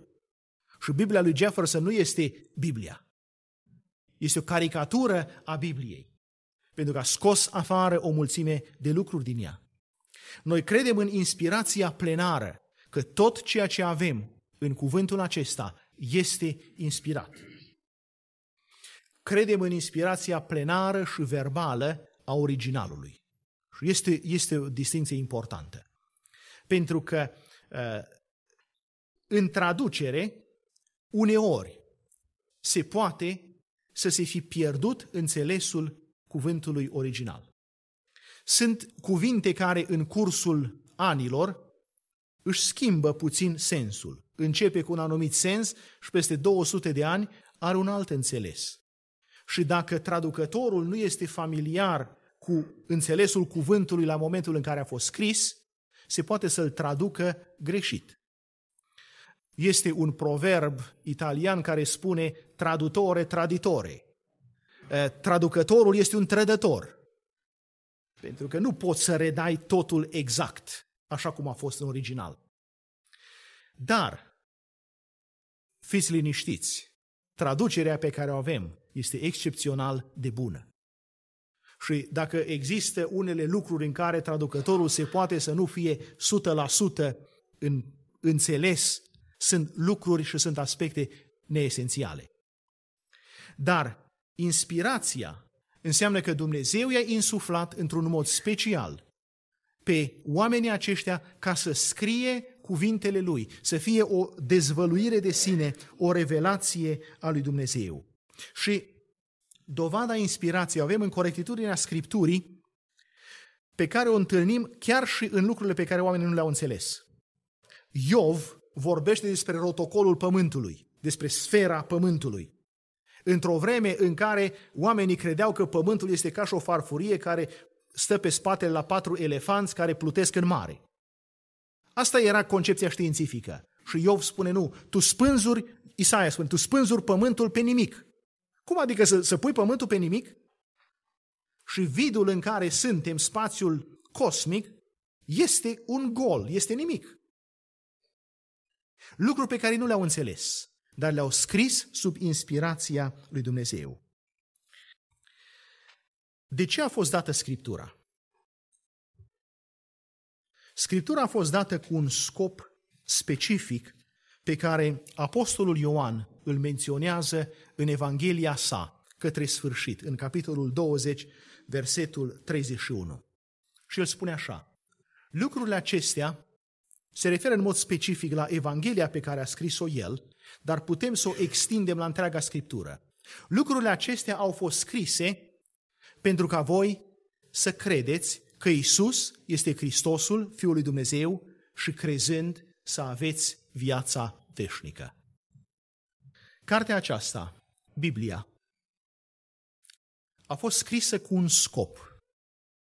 Citind-o, să ajungem la cunoașterea faptului că Domnul Iisus este Hristosul, Mesia, Trimisul, Unsul, Mântuitorul. Și prin credința aceasta să primim viața veșnică. Coranul nu poate face această afirmație. Și nici Rigveda, și nici Tripitaka, și nici Cartea lui Mormon nu pot face această afirmație. Este o singură carte care îl revelează pe Dumnezeu, care ne descoperă ce este în gândul Lui și în inima Lui. Și este uimitor că Dumnezeu, care e așa de mare, de nepătruns, a găsit cu cale să ne vorbească nouă și să ne descopere lucrurile Lui. Pe mine mă uimește lucrul acesta. Așa de mult interes din partea lui Dumnezeu pentru mine și pentru tine, pentru fiecare în parte. Lucrurile acestea au fost scrise ca să le citiți, să le cunoașteți și să ajungeți la o convingere că Iisus este Hristosul, Fiul lui Dumnezeu. Și prin această credință să ajungeți să aveți viața veșnică. Apostolul Petru spune, noi nu v-am comunicat vestea bună prin niște basme meșteșugit alcătuite, nu. Ci v-am comunicat ca și unii care am cunoscut noi înșine puterea lui Dumnezeu, care am văzut arătarea Hristosului glorificat. Și vă spunem pentru ca și voi să aveți viața. E demnă de crezare Scriptura mai mult decât orice altă carte sfântă. Pentru că Dumnezeu a vorbit și s-a îngrijit să ajungă până la noi cuvântul Lui, pentru ca să dea viață. Și vreau să vă provoc, dragii mei, și să vă chem. Dacă Dumnezeu a fost așa de interesat să ne dea cuvântul Său, nu-L lăsați să stea pe raft și să se adune praf pe Biblie. Citiți, să vedeți, într-adevăr, e adevărul aici? Și când găsești că este adevărul, supune-te atunci Domnului Iisus Hristos și spune, Doamne, vino în viața mea. Vreau să trăiesc pentru Tine. Îți mulțumesc că m-ai iubit așa de mult, îți mulțumesc pentru că Tu poți să curăți și să ștergi orice păcat din viața mea. Și vreau să fiu al Tău pentru totdeauna. Și mă rog ca Domnul să cerceteze și în dimineața aceasta pe fiecare, să ne apropiem de El cu sinceritate, cu dorința de a-L cunoaște. Amin. Lapte și bucate tare. Fiți binecuvântați de Domnul! Numele meu este Florin Scrob și cu ajutorul lui Dumnezeu doresc să vă împărtășesc un mesaj pe care l-am intitulat Intervenții ale lui Dumnezeu. Dar mai întâi de toate, dați-mi voie să dau citire unui verset care se găsește în Cartea Iov de la capitolul 36, cu versetul 16, unde cuvântul Domnului spune astfel: și pe tine te va scoate din strâmtorare, ca să te pune la loc larg, în slobozenie de plină, și masa ta va fi încărcată cu bucate gustoase. Amin. Observăm faptul că acest verset este un verset foarte încurajator, dar este scris într-un context foarte greu, și anume contextul în care unul din oamenii Dumnezeu numit Iov trece prin încercări grele, foarte grele. I se iau averile, i se ia familia, i se ia chiar sănătatea. Și chiar dacă la început Iov înțelege că de la Dumnezeu primim totul, observăm că la un moment dat își pune și el întrebări. Și este normal să-și pună întrebări, pentru că e la fel ca și noi. Și el a fost om și noi suntem oameni și ne punem întrebări atunci când trecem prin încercări. Dar Domnul să ne ajute să nu cârtim și să ne ierte dacă am cârtit și să ne ocrotească, să ne păzească și să ne dea putere în toate. Amin. Când mă gândesc la faptul că Dumnezeu este un Dumnezeu al intervențiilor, mă gândesc la câte intervenții a făcut El în viața mea și câte intervenții a făcut El pe întreaga planetă. Și dați-mi voie să aduc înaintea noastră o intervenție de o valoare inestimabilă. Aș putea spune o intervenție providențială, ba chiar salvatoare, și anume faptul că Domnul Iisus Hristos a venit pe pământ, faptul că Dumnezeu L-a trimis pe Fiul Său ca să moară pentru păcatele noastre. Și faptul că Domnul Iisus Hristos a înviat și faptul că s-a înălțat la cer și faptul că s-au întâmplat aceste lucruri, acestea s-au întâmplat pentru ca noi să avem viață și să avem din belșug și să avem viață veșnică. Și ca să avem astfel o șansă la un nou început, să avem o șansă la o viață nouă, să avem sufletele curățate, să avem păcatele iertate și să avem o șansă la o împărăție care nu se poate clătina. Binecuvântat să fie Domnul pentru aceasta. Amin. Aș dori să aduc în atenția dumneavoastră trei intervenții ale lui Dumnezeu. Când trecem prin încercări, când trecem prin necazuri, când trecem prin strâmtorări, când nu mai știm ce să facem, o primă intervenție pe care Dumnezeu o face este aceea a faptului că El ne scoate la loc larg.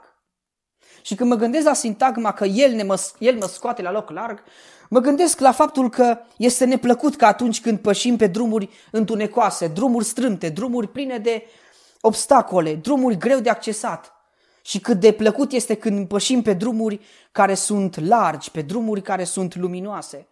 Și cât de rău este când pășim pe drumuri întunecoase și strâmte, după cum am mai spus și înainte. Tocmai acest lucru ne face să ne gândim și la faptul că și din punct de vedere spiritual putem trece prin încercări, putem trece prin necazuri. Și din punct de vedere spiritual poate ne gândim că nu mai este nicio speranță, ne gândim că nu mai găsim luminița de la capătul tunelului, dar vreau să vă spun ceva. Dumnezeu este un Dumnezeu al intervențiilor și Dumnezeu intervine în viețile noastre și îi pasă de noi. Și chiar în Psalmul 18 cu versetul 19, cuvântul Domnului spune astfel: El m-a scos la loc larg și m-a scăpat pentru că mă iubește. El ne scoate la loc larg pentru că dorește să își arate slava. El ne scoate la loc larg pentru că dorește să ne arate că cine se încrede în Dumnezeu nu este dat de rușine niciodată. Dar pe lângă atâtea motivații pentru care Dumnezeu ne scoate la loc larg, observăm și faptul că Dumnezeu ne scoate la loc larg pentru că ne iubește. Slăvit să fie numele Domnului. De aceea să-i mulțumim pentru că Lui pasă de noi și pentru că ne scoate la loc larg. Să-i mulțumim pentru aceasta. Un alt verset, care este un verset foarte încurajator, este acela din Psalmul 118 cu versetul 5, unde cuvântul Domnului spune astfel: În mijlocul strâmtorării am chemat pe Domnul. Domnul m-a ascultat și m-a scos la larg. Observăm faptul că cine strigă la Dumnezeu este un om câștigat, pentru că Dumnezeu ascultă și Dumnezeu îl scoate la larg. Suntem îndemnați să strigăm la Dumnezeu, suntem îndemnați să-L chemăm pe Dumnezeu, că Cel ne ascultă. Dar un alt verset ne îndeamnă ca atunci când îl chemăm pe Dumnezeu și când El ne izbăvește, noi trebuie să îl lăudăm, să-L proslăvim. Noi trebuie să spunem și altora ceea ce Dumnezeu a făcut. Și anume, Psalmul 50 cu versetul 15, cuvântul Domnului spune astfel: Cheamă-mă în ziua necazului, eu te voi izbăvi, iar tu mă vei proslăvi. Domnul să pună în noi gândurile acestea bune, ca să apelăm la El și să îl lăudăm. El ne va asculta, iar noi să continuăm să-L proslăvim și să preamărim numele Lui, spunând și altora cât de minunat este Dumnezeul nostru. Amin. O a doua intervenție pe care Dumnezeu o face în viețile noastre este aceea a faptului că El ne slobozește pe deplin. Și dacă mă gândesc la cuvântul slobozenie, eu înțeleg că aceasta constă într-o eliberare. Și dacă este o slobozenie deplină, înseamnă că e o eliberare deplină. Nu este una parțială, ci este una totală, deplină. Și dacă Dumnezeu ne pune într-o slobozenie deplină, înseamnă că înainte a existat ceva. A existat opusul slobozeniei și anume o robie. Și printre atâtea lucruri care ne pot robi, cum ar fi robia păcatului, cum ar fi alte lucruri, aș dori să aduc în atenția dumneavoastră un lucru care ne poate robi și anume îngrijorarea, teama. Aceste lucruri ne pot robi și dacă stăm să analizăm și dacă stăm să fim sinceri cu noi înșine, oare n-am pățit să fim robiți de îngrijorare? Oare îngrijorarea nu ne-a furat bucuria de a trăi? Oare nu ni s-a întâmplat ca în loc să ne încredem în Dumnezeu, noi să ne îngrijorăm și de fapt să nu ne alegem cu nimic, ci dimpotrivă, să ne facem mai rău? În Evanghelia după Matei, în Predica de pe munte, Domnul Iisus Hristos ne îndeamnă să nu ne îngrijorăm, ci ne spune că dacă păsările cerului, dacă florile câmpului, dacă ele sunt în grija lui Dumnezeu, cu atât mai mult noi, care suntem mai valoroși decât acestea, suntem în grija lui Dumnezeu, suntem în grija Domnului Iisus Hristos.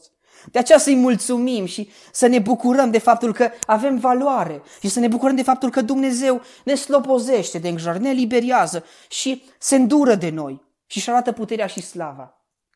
Totodată, în cartea Isaia, capitolul 41, cu versetul 10, cuvântul Domnului ne îndeamnă astfel.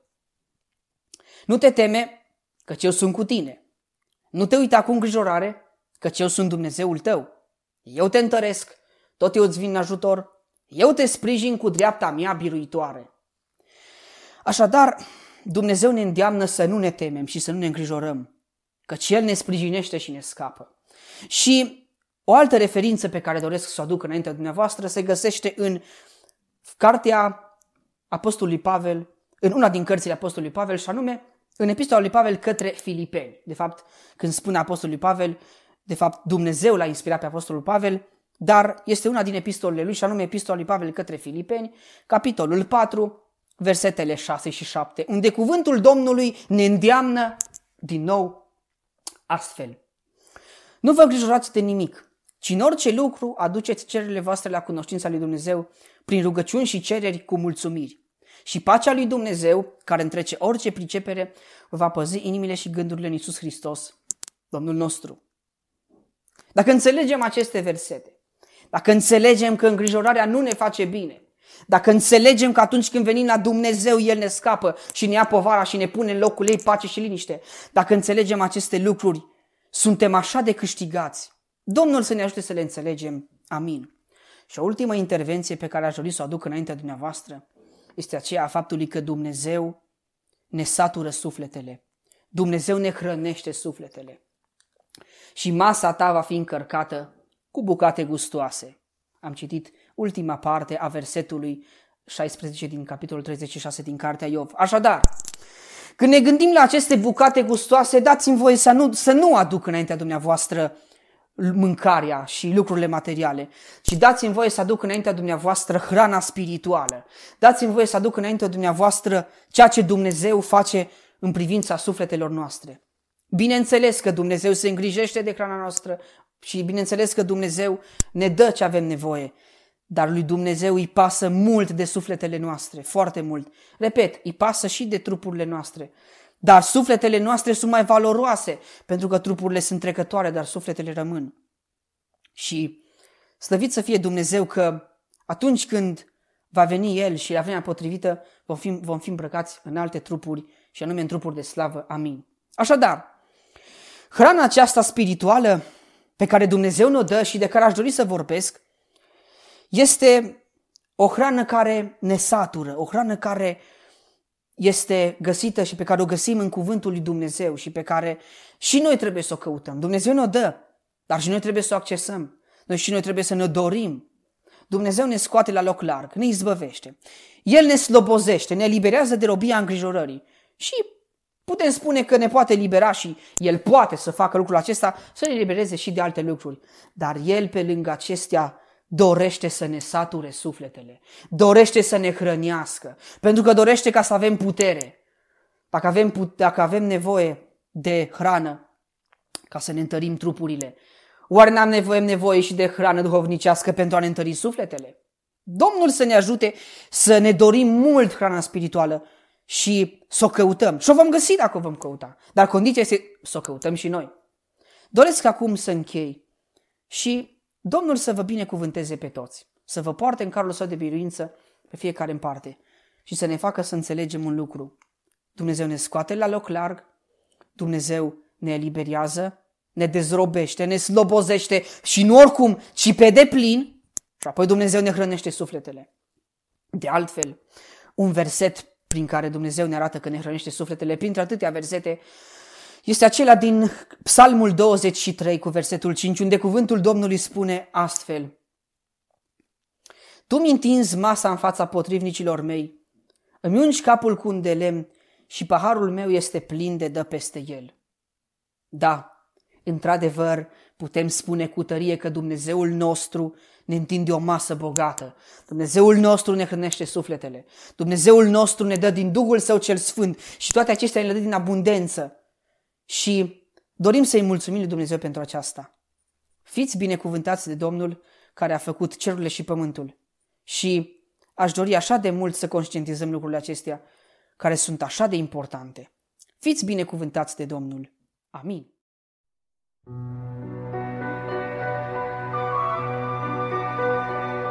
Mărturie.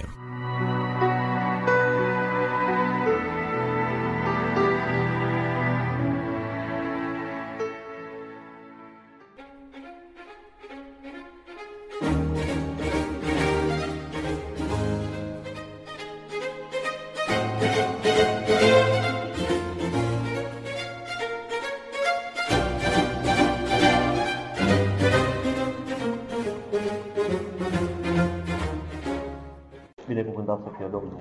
Amin.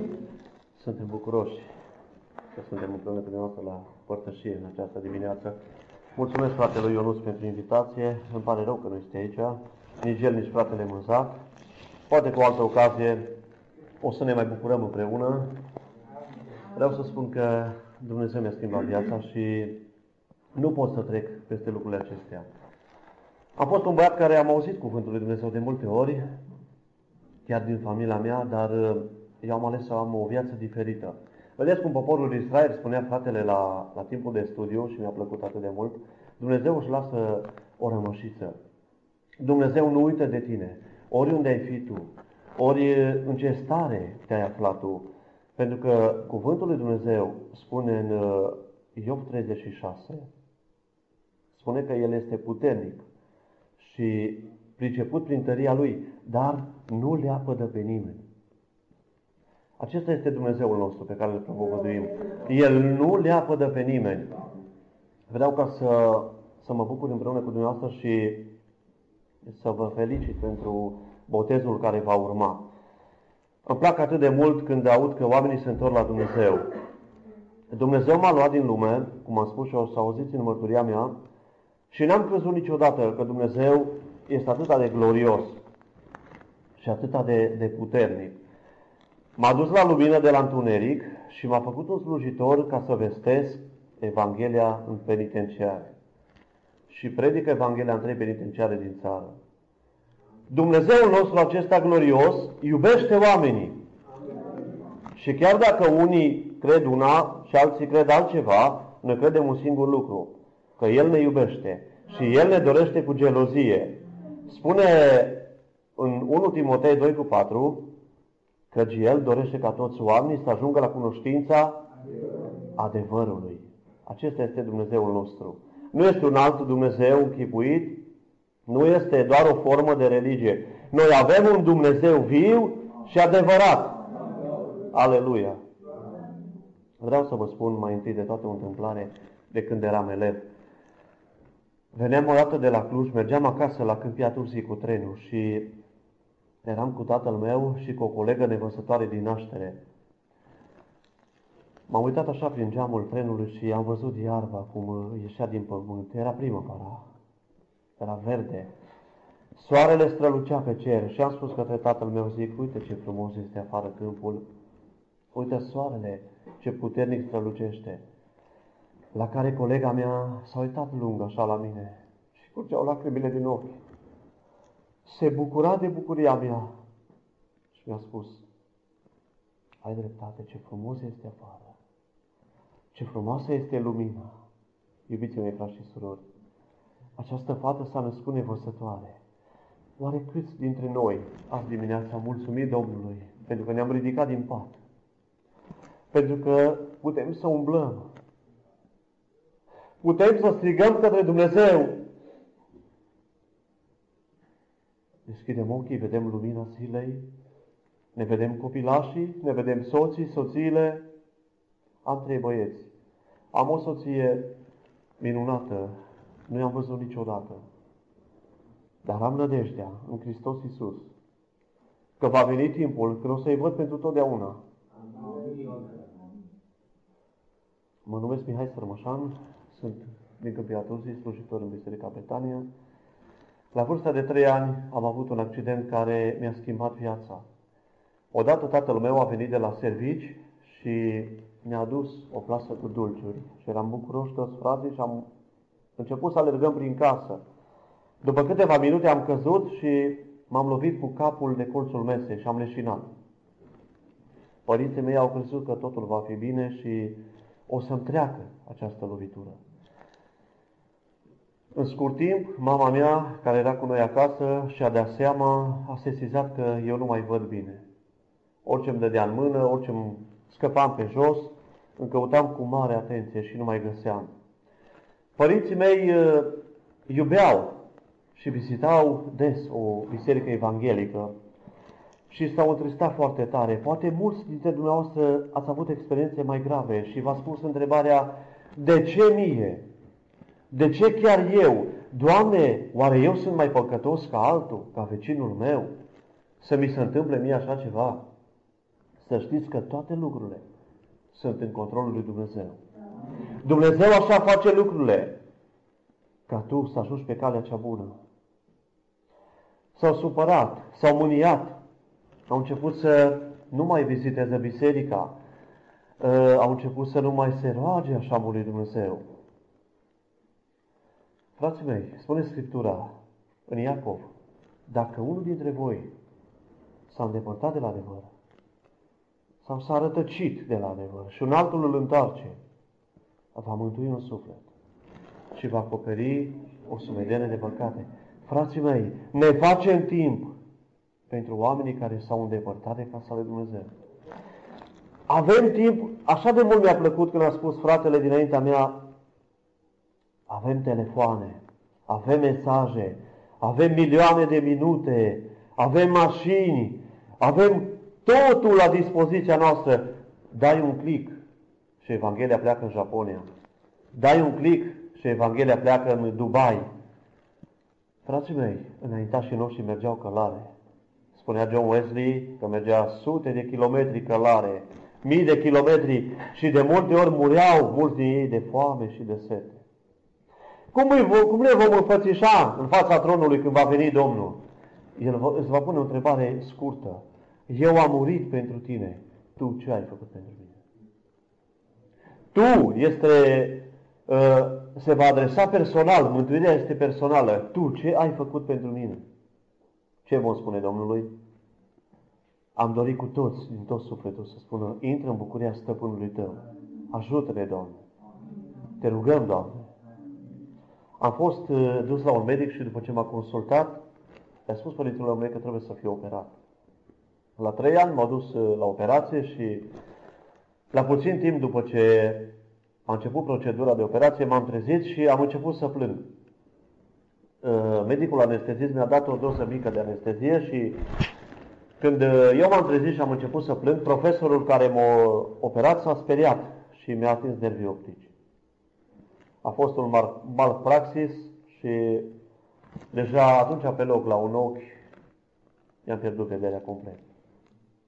M-am dus la grădiniță, ca orice copilaș, n-am putut să mă joc, n-am putut să alerg, să mă plec. A venit timpul să mă duc la școală și din primul trimestru învățătoarea le-a spus părinților, Băiatul va trebui dus la o școală specială de nevăzători.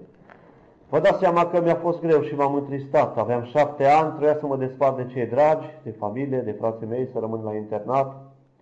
Dar mulțumesc Domnului că Domnul Dumnezeu a vegheat asupra vieții mele. Domnul Dumnezeu veghează asupra vieții tale. Chiar dacă te-ai gândit la un viitor, chiar dacă te-ai gândit și ai avut alte gânduri, să știți că și eu am zis când o să fiu mare, vreau să fac un liceu frumos, vreau să devin pilot, aveam o dorință în inima mea.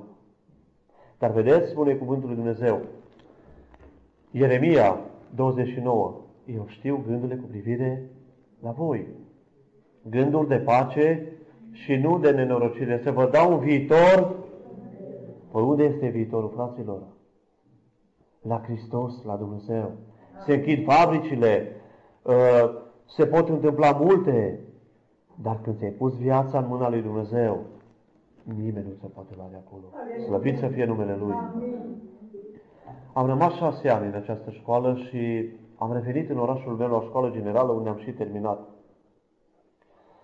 Ajutat de un director care mă cunoștea. Deja eram tânăr, aveam foarte mulți prieteni și îmi doream să am o prietenă. Lui prea ascultam pe părinți, deși tatăl meu era un om, o fire mai blândă și de multe ori îmi povestea, uite, Domnul Iisus asta a făcut, uite, Dumnezeu iubește oamenii, uite, chiar dacă nu vezi, să nu fii complexat, Dumnezeu te iubește așa cum ești.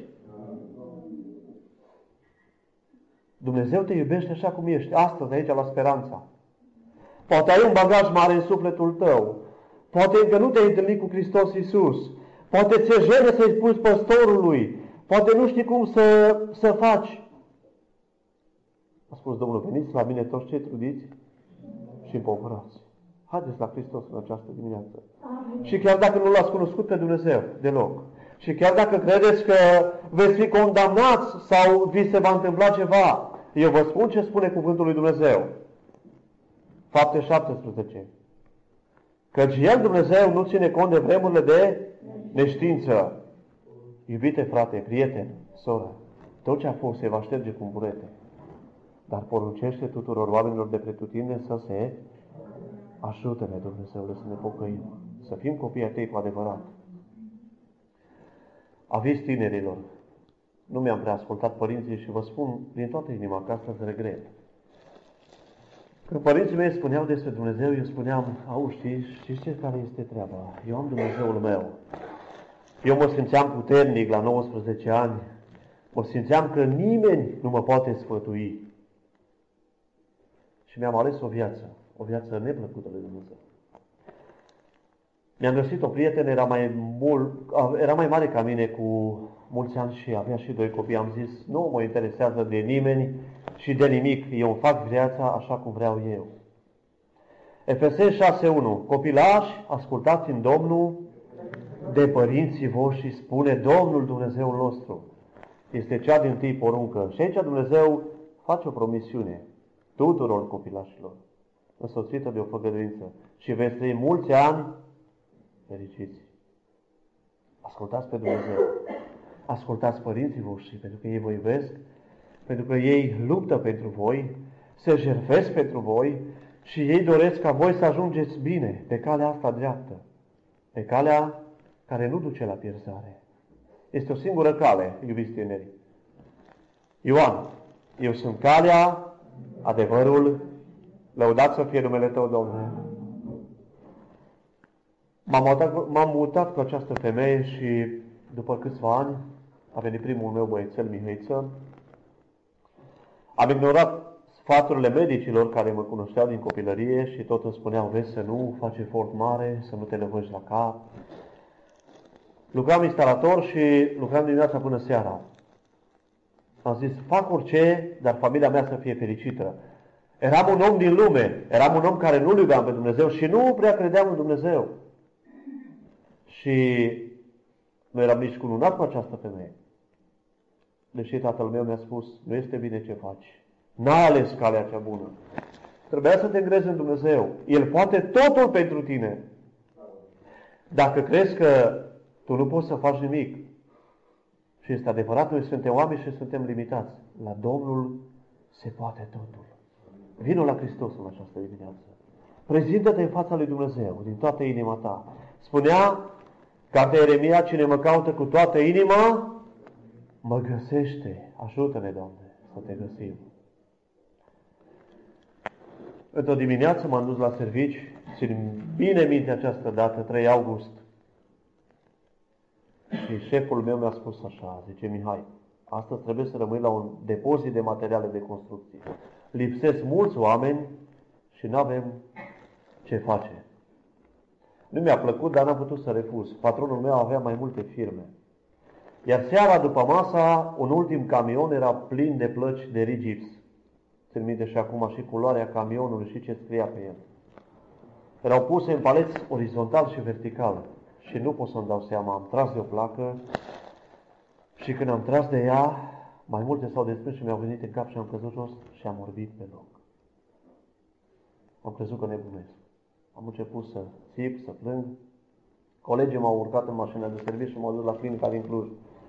Aici câțiva doctori care erau de gardă, 2 dintre ei mă cunoșteau și mi-au spus, nu te întrista, fii liniștit. Noi o să-ți dăm niște medicamente și în viitorul apropiat o să vezi. M-am dus acasă și când am intrat în curte, am început să plâng. Să plâng amarnic și să mă dau cu capul de pereți. Dar femeia cu care stăteam eu, într-o dimineață, mi-a spus, trebuie să plec. Trebuie să-ți iau copilul. Nu mai ești bun de nimic. Ești un om pierdut. Ești un om ratat. Aceste cuvinte mi-au străpuns inima. Frații mei, poate ați pățit lucruri grave. Poate credeți că totul s-a terminat pentru dumneavoastră. Este doar o șelătorie al satanei. Pot totul în Hristos care mă întărește. Glorie numelui Său. Amin. Când îl chem pe Dumnezeu viața ta, nimeni și nimic nu poate să facă. Când viața ta este predată în totalitate lui Dumnezeu, este în mâna lui Dumnezeu. Aceste cuvinte m-au străpuns. Necunoscându-L pe Dumnezeu cu adevărat, mi-am dorit moartea. Și auzeam o voce care spunea, bine faci, ai dreptate, mai bine omoară-te. Dar de ce vrei tu să suferi? De ce vrei tu să te faci de rușine pe stradă? De ce nu vezi tu că prietenii toți te-au părăsit? Dar iubiții mei, frați, unul nu m-a părăsit. Și a fost lângă mine. Și nu m-a lăsat. Și nu te lasă în această dimineață, orice problemă ai avea. El nu te lasă. El vrea ca să trăiești veșnic. El vrea ca să fii salvat. El vrea ca să fii iubit de El. Odată la Gherla îmi spunea un deținut, după ce am predicat, zice, dacă m-aș pocăi, dacă m-aș întoarce la Dumnezeu, oamenii s-ar râde de mine, vecinii mei, prietenii mei. Și zic, scumpul meu prieten, arată-mi în Biblia ta. Eu nu am la mine, dar o am în inima mea. Arată-mi în Biblie unde scrie că Dumnezeu își bate joc de oameni. Unde scrie că Dumnezeu te umilește. Unde scrie că Dumnezeu vrea să-ți facă rău. Vrea să te omoare. Și eu îți arăt din Geneza până în Apocalipsa. Dumnezeu te iubește. El este dragoste. Dumnezeu spune în Scriptura că El nu obosește iertând. Nu știu cum iertăm noi, dar El nu obosește iertând, frații mei. Astăzi, vino la Iisus Hristos. Poți să fii iertat. Astăzi, în speranța aici, deci, dacă nu-L cunoști pe Iisus Hristos, astăzi ai ocazia să te întâlnești cu Iisus Hristos. Dacă îți deschizi inima.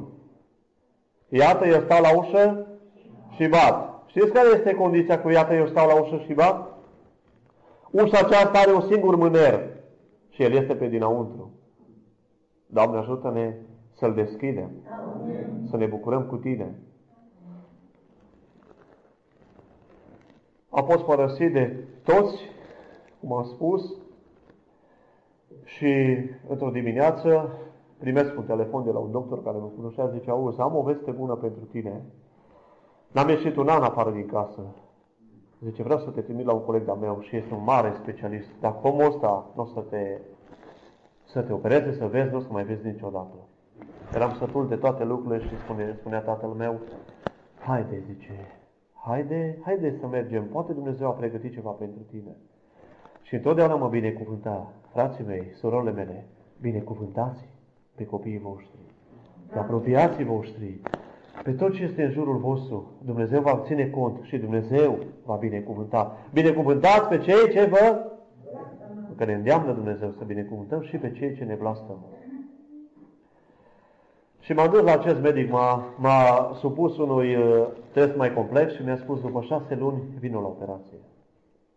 M-am întors acasă tot în deznădejde, fumam foarte mult. Am ajuns să fumez 4 pachete de țigări pe zi. Strângeam una, aprindeam alta. Consumam alcool, deja de frică consumam alcool, pentru că noaptea aveam vise urâte. Noaptea nu puteam să dorm, plângeam. Și într-o zi m-am pus pe genunchi într-o noapte și am zis așa, eram foarte, foarte tulburat în inima mea. Zic, Dumnezeule, dacă Tu existi cu adevărat, cum tot îmi spune tatăl meu, cum tot îmi spune mama mea, eu vreau să Te simt în inima mea. Eu nu Te cunosc, eu nu Te văd, eu sunt un om de nimic, eu sunt un om care fumez, care beau, care jur de Tine, Dumnezeule.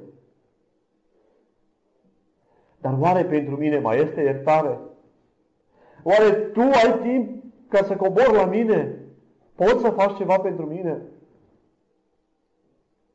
Și Dumnezeu a început să mă cerceteze. În camera mea întunecoasă, în întunericul din trupul meu, El a venit la mine. Cheamă-L pe Dumnezeu în viața ta în această dimineață. Cheamă-L pe Dumnezeu și lasă-L să te schimbe, să te transforme. Cine este în Hristos este o făptură nouă. Dacă vrei să fii în Hristos, cheamă-L în dimineața asta, în inima ta. Am văzut că Dumnezeu mă cerceta și a venit timpul să mă duc la operație. Eram atât de răcit. Îmi curgea nasul, gâtul. Am ajuns și anestezistul mi-a dat foarte multe injecții în ochi, foarte dureroase. Dar am zis, rabd orice. Dar poate mâine dimineață, când voi deschide ochii, voi vedea lumina zilei. Profesorul care m-a operat a început să-l certe pe anestezist, spunându-i, n-ai văzut că omul nu poate să sufle? Curg ochii, curge nasul, ce ne face? Are nevoie de oxigen. N-am avut nevoie de oxigen. Când Dumnezeu pune mâna pe tine, totul e viață și totul se schimbă. Și ce îmi place la Dumnezeu?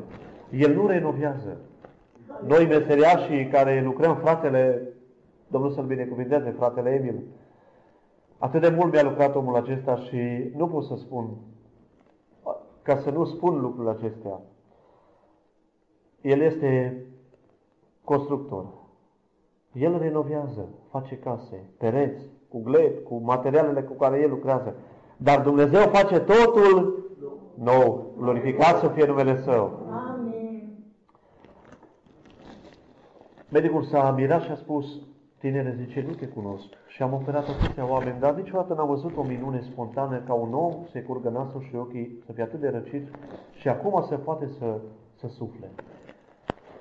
Am simțit în inima mea că Dumnezeu a venit la mine, dar n-am avut curajul să spun. M-am ferit. Nu vreau să spun nimica. Nu știu dacă ți s-a întâmplat vreodată.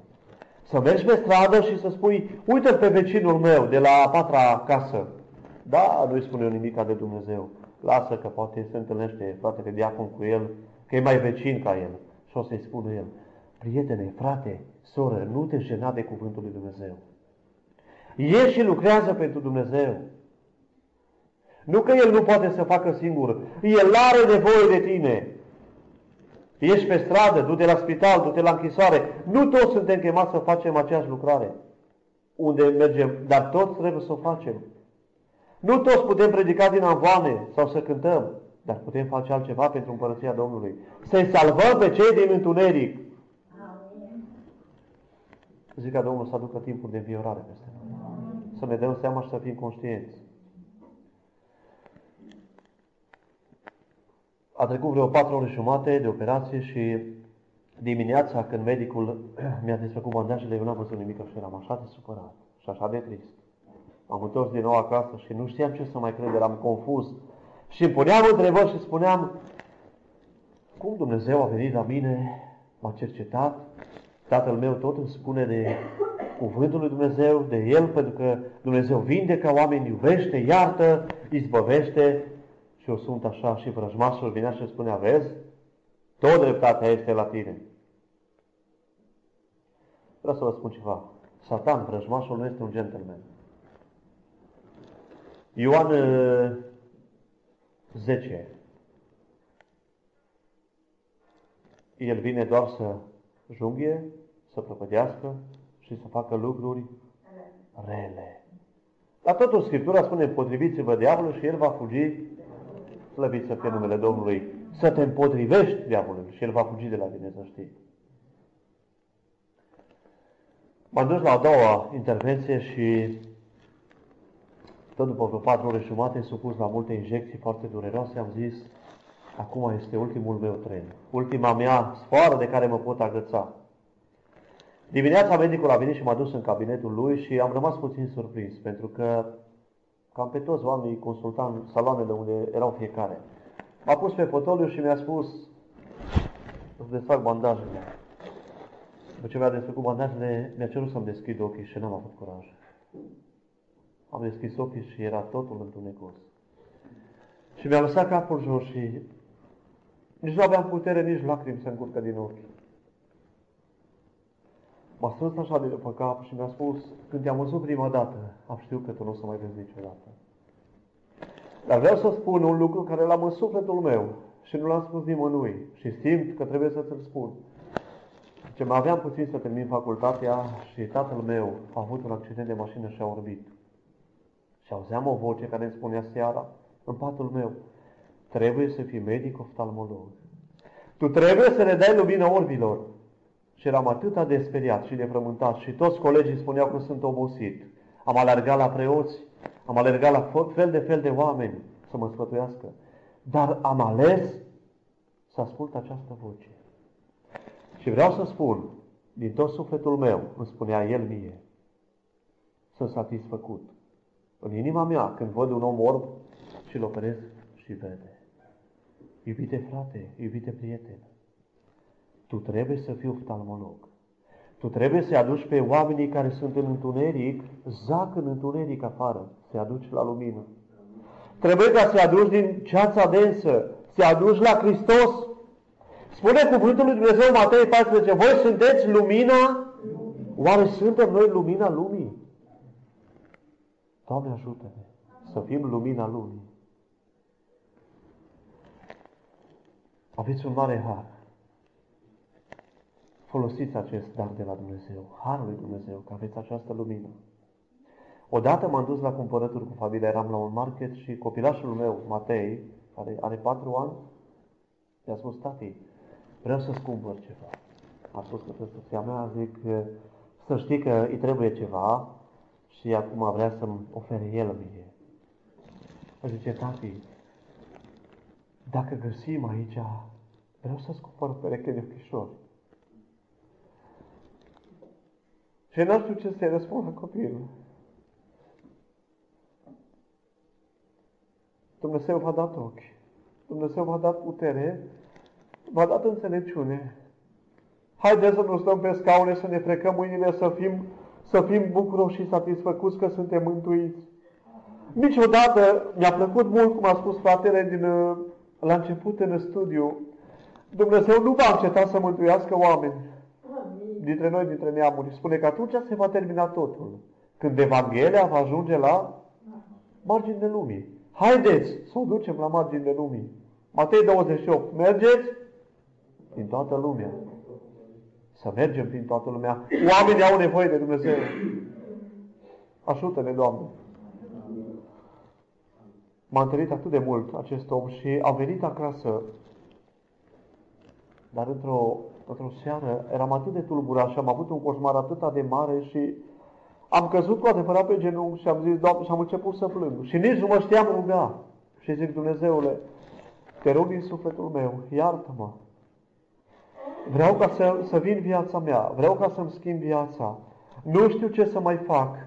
Simțeam că mor, să rămâi în întuneric și să nu mai știi ce să faci. Și Dumnezeu m-a luat în serios. Din acea noapte n-am mai fumat și n-am mai băut deloc. O minune spontană. Vecinii mei care mă cunoșteau au venit din ei să mă viziteze și îmi spuneau: ce ai făcut? Păi eu de 20 de ani vreau să fac lucrul ăsta și nu pot. Nu am făcut nimic. Dumnezeu a făcut totul. Glorificat să fie numele Său. Dumnezeu face totul pentru tine în această zi. El a făcut ca tu să vii la biserică. N-a fost întâmplător. El ți-a dat sănătate, te-a ridicat din pat, ți-a dat ochi ca să vezi pe unde să vii, mâini și picioare. Dumnezeu. Oare putem noi să răsplătim pe Dumnezeu? Putem vreodată să plătim aceste abilități? Niciodată. Un singur lucru vrea Dumnezeu de la tine. Fiule, dă inima ta. Minunat este Dumnezeul nostru.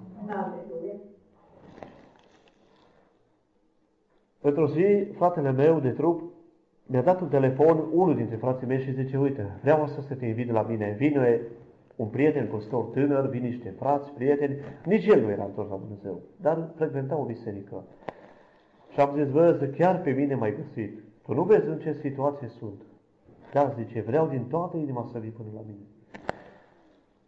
Am văzut că insistă și zic: bine, viu numai pentru tine, pentru că te respect. Dar dacă nu o să-mi placă, să mă aduci înapoi. Și zice: uite, te-ți promit că dacă nu o să-ți placă, te aduc înapoi. M-am dus la el, frații mei. Și totul mi se părea diferit, deși cunoșteam foarte bine casa. M-a pus pe un scaun și a venit păstorul la mine, un băiat tânăr.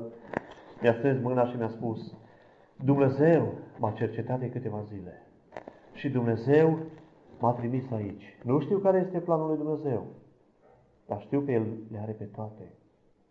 În gândurile Lui, în mâinile Lui. Mi-a spus câteva lucruri și eu, ca un om din lume, am spus: da, tu ești bine informat. Poate fratele meu ți-a spus ceva despre mine. Zice: vreau să mă rog pentru tine. Vrei să mă rog pentru tine? Zic: omule, zic, păstorule, tu nu te poți ruga pentru mine, câte probleme am eu. Și el o zâmbit așa, o râs și o strâns așa de după cap pe tine și mi-a spus: tu ai dreptate. Dar este unul care poate totul.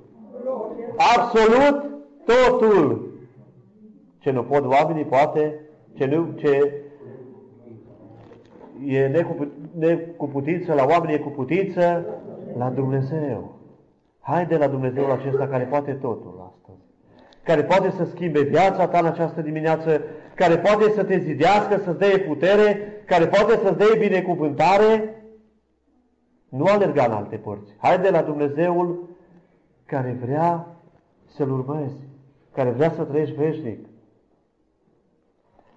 Și au început să se roage acei frați și acest păstor. Și simțeam că mă ridic de jos în sus. Și aveam o pace în inima mea, o dragoste, parcă o lumină s-a deschis în mintea mea și în inima mea. Și nu m-a impăsat că fratele meu este lângă mine, păstorul, oamenii aceia pe care nu-i cunoșteam. Nu mai ne-am complexat de nimic. O voce îmi spunea: te iubesc, te iubesc. Și nu știam ce să mai cred. Am început să plâng și s-a terminat rugăciunea și acest frate tânăr păstor a tras Biblia de pe masă și s-a deschis Biblia în Ioan 8:12. Eu, zice Domnul, sunt lumina lumii. Cine mă urmează pe mine nu va umbla în întuneric, ci va avea lumina vieții. Frații mei, Dumnezeu așa de tare m-a cercetat și Dumnezeu așa de bine a lucrat în viața mea, încât m-am întors la Dumnezeu din acea zi. Dumnezeu vrea să fie o lumină. Dumnezeu vrea ca să-L urmez pe El în lumina Lui adevărată. Va veni timpul, când spune Scriptura, că nu vom avea nevoie de becuri, de soare. De ce? Pentru că El este lumina noastră. Doamne, ajută-ne să te urmăm pe Tine în lumina Ta adevărată. Eram atât de bucuros. A trecut timpul și am încheiat un legământ cu Dumnezeu. Eu și fratele meu și cumnata mea. Și am zis: Doamne, cu ce te pot eu sluji pe Tine? Un om singur, un om orb. Dumnezeu mi-a vorbit într-o noapte și mi-a spus: trebuie să spui oamenilor că Eu exist. Trebuie să spui oamenilor că Eu mântuiesc, Eu iert și Eu schimb totul. Și am zis: Doamne, Dumnezeu m-a binecuvântat și am putut să am Biblia audio, să mă pregătesc, să învăț pe un calculator, pe telefon. Și am zis într-o noapte, zic: Doamne, eu n-am putere ca să Te slujesc. Făceam așa ca și Ieremia. Nu am putere singur ca să te... Dă-mi și mie o familie, Dumnezeule. zice, unii frați îmi spunea, lasă, că zice, poate Domnul se îndură de tine și îți vom găsi pe cineva. Dar am avut dorința în inima mea ca Dumnezeu să-mi găsească pe cineva. Dacă sunt tineri aici, lăsați-L pe Dumnezeu să vă găsească tot ce este bun pentru voi. Amin. Să nu vreți niciodată ca să alegeți voi. Lăsați-L pe Dumnezeu să aleagă. Când alege Dumnezeu ceva, este un lucru durabil, un lucru pe viață, un lucru la care nu-i trebuie nicio garanție. Am experimentat aceste lucruri și n-a trecut mult timp. M-am pus pe genunchi și mă rugam Domnului seară de seară și plângeam în fața Lui. Și am zis, Doamne, cum L-a apărat pe David în peșteră, vreau și pe mine, Doamne, să mă aperi și să mă binecuvântez. Și Dumnezeu mi-a dat o soție minunată. O cheamă Svetlana, este de lângă Ucraina și a fost misionară în Azerbaidjan și în Dagestan. Două țări musulmane în care nu poți să spui Iisus Hristos este Domnul, pentru că poți să mori. Două țări în care nu te poți bucura, cum noi avem libertatea să ne bucurăm în această dimineață aici. De ce o arestăm pasiv? Alții merg în alte zone unde se împușcă și li se taie mâinile și picioarele pentru Evanghelie și noi stăm liniștiți? Doamne, întărește-ne, mărește-ne credința, ajută-ne și fă-ne conștienți de lucrul acesta. Amen. Mi-a spus soția mea că a trecut mult timp în Azerbaidjan până a găsit un frate creștin ca să vorbească cu el, pentru că era frică. Au stat vreo 8 ore la vama de la miliția din Dagestan. Îi dădea jos din autocar, îi băga înapoi, îi dădea de unde mergeți, unde veniți, ce vreți să faceți aici. Și îmi spunea că în țărișoara asta mică, în Kabardina Balcaria, de lângă Dagestan, îngrijea copii la un centru de copii orfani unde tații în special erau împușcați pe fronturile din Cecenia. Și noaptea se auzau rafale de mitralieră. N-aveau nici paznic la ușă, n-aveau nici firmă de pasă, cum avem noi, sau camere de luat vedere. Ne spunea ea, ne credeam în Dumnezeul cel viu și adevărat. Niciodată nu s-a întâmplat să intre cineva peste noi, pentru că Dumnezeu era cu noi. Când Dumnezeu este cu tine, iubite prieteni și frate, nu poate fi nimeni împotriva ta.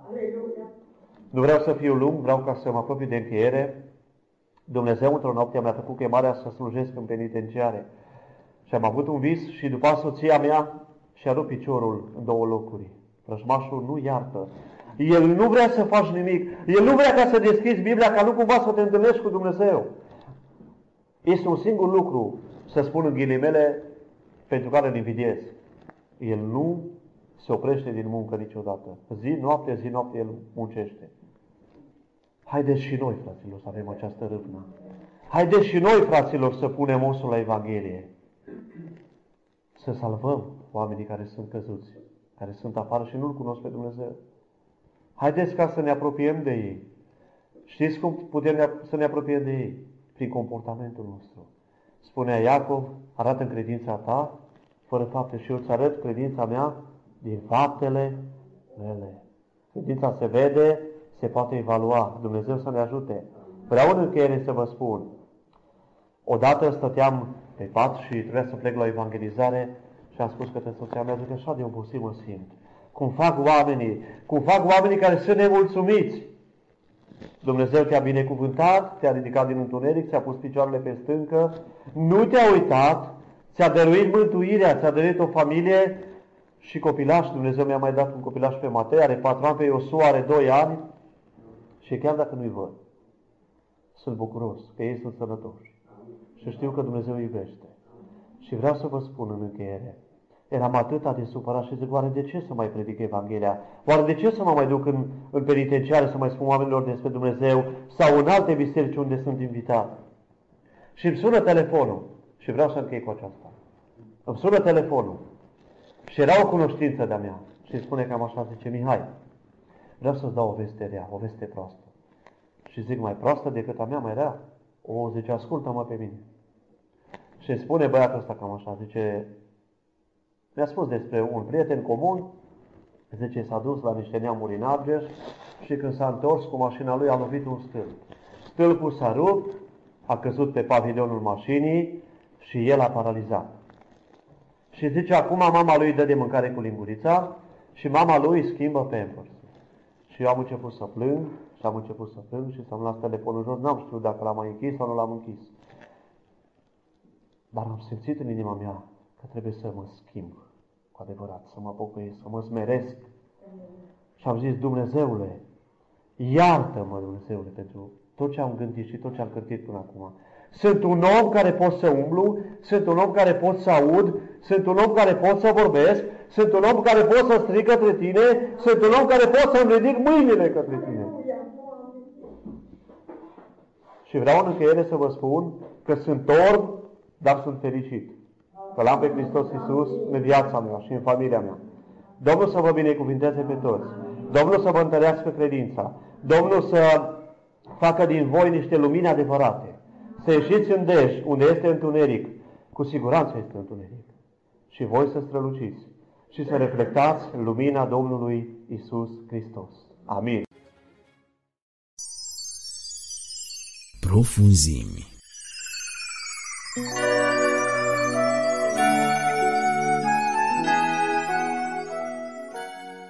Bun găsit, dragi ascultători! La microfon, Cristi Simion. Lumina vieții, suntem în cadrul rubricii Profunzim. Iisus Hristos este calea, adevărul și viața.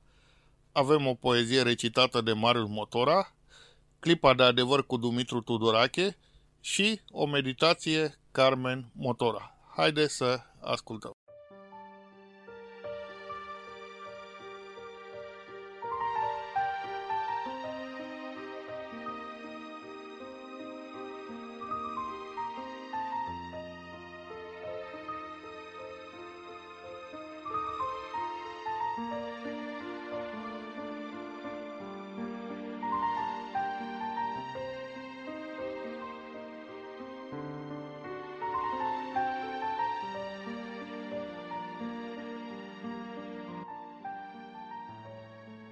Pășeam pe un pământ întunecat, prin viacuri de beton și de rugină, iar sufletul îmi striga încătușat, lumină vreau, doresc să am lumină.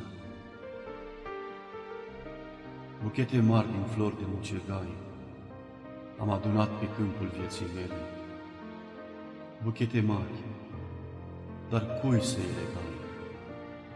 Și cine-ți dă garoafe, schimb pe ele?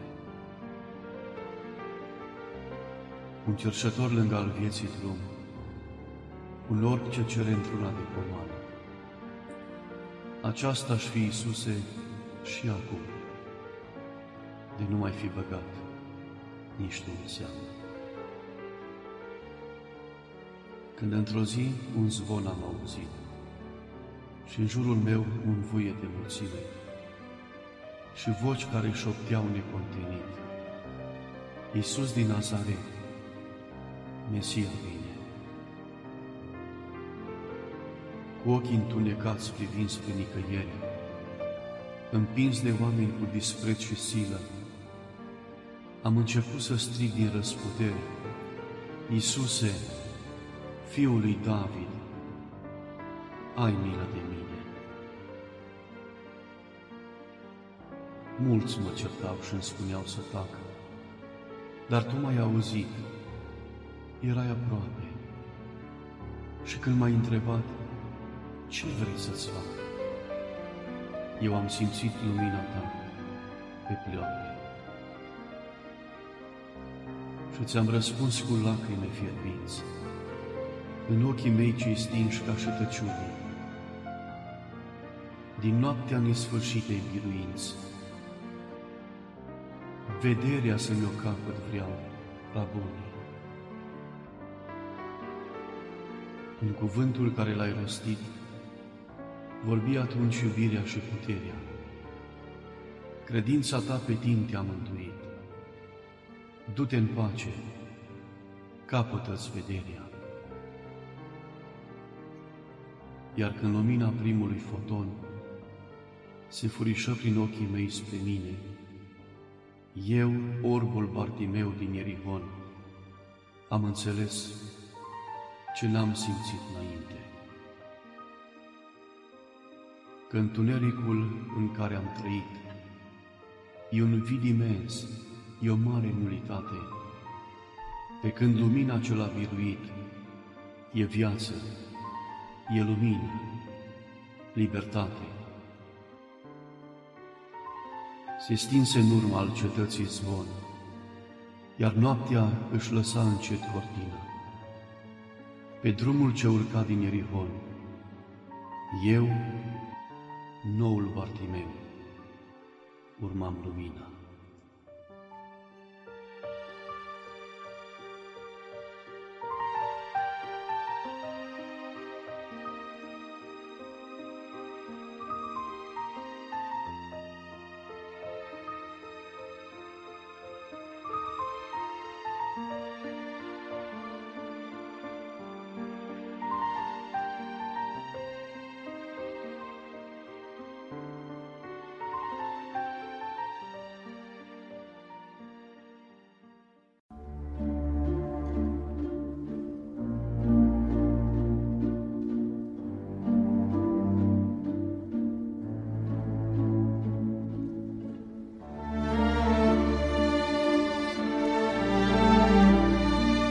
Clipa de adevăr. Superioritatea eticii creștine. Există astăzi credința unanim acceptată, mai ales de către creștini, că etica noastră este superioară oricărei alte etici. În orice credință, în orice cult, în orice organizare sau organizație care își propune comportamente morale superioare, în orice filozofie manifestată de-a lungul timpului, care și-a propus ca omul să ajungă la dobândirea unor capacități superioare în stăpânirea de sine, în facerea de bine și așa mai departe. Există concepții bune, există reguli sănătoase, există intenții și scopuri lăudabile. Ceea ce face diferența eticii creștine este această dorință, această afirmare și această credință de a merge dincolo de facerea de bine obișnuită, adică ceea ce s-ar putea numi sacrificiul de sine. Dragostea este prezentă peste tot în lume, dar superioritatea acelei forme de dragoste care presupune sacrificiul de sine se manifestă în special în învățătura creștină. Și ea a fost arătată în viața aceluia care este simbolul creștinismului, și anume Iisus Hristos. El a arătat prin viața lui, prin exemplul lui, prin modelul care este felul în care poți trăi, astfel încât să-ți dai viața, să te sacrifici pentru cel de lângă tine, indiferent dacă este bun sau rău.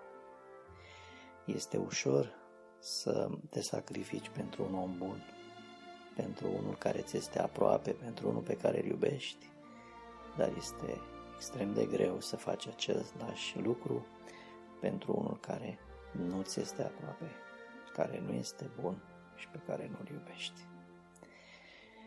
Întrebarea care se pune este: oare cei care se consideră și sunt, într-un fel sau altul, ucenici, discipoli sau urmași ai lui Iisus Hristos, pot fi ei îndreptățiți să se considere superiori celorlalți oameni, doar fiindcă sunt, într-un fel, moștenitorii spirituali ai acestei etici superioare?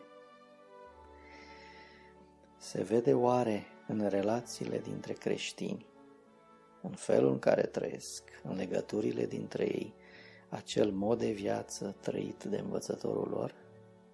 Se poate desprinde acest fel de dragoste, și anume sacrificiul de sine, sau este doar un ideal, încă un ideal, încă un deziderat, încă o țintă departe de atins? Iisus Hristos a spus clar: după aceasta îi veți cunoaște, dacă se iubesc unii pe alții. Acest principiu, dacă îl luăm și îl aplicăm oricăror relații dintre oameni, atunci nu este obligatoriu să-l întâlnim doar în lumea creștină, ci oriunde în lume. Vom lua acest criteriu și dacă el se aplică unor relații, atunci acolo sunt urmașii lui Isus, chiar dacă nu-l cunosc, chiar dacă nu l-au cunoscut niciodată și nici n-au auzit de ea. Am să dau un exemplu care m-a uimit. Există peste tot în lume oameni care fac bine, oameni care se sacrifică, oameni care fac lucruri nemaipomenite, uimitoare. Dar ca o întreagă comunitate să facă aceste lucruri, eu, unul, nu am întâlnit până acum. Am auzit despre un trib numit Babemba din zona Africii. Acești oameni manifestă un comportament plin de iubire în împrejurări grele pentru cineva.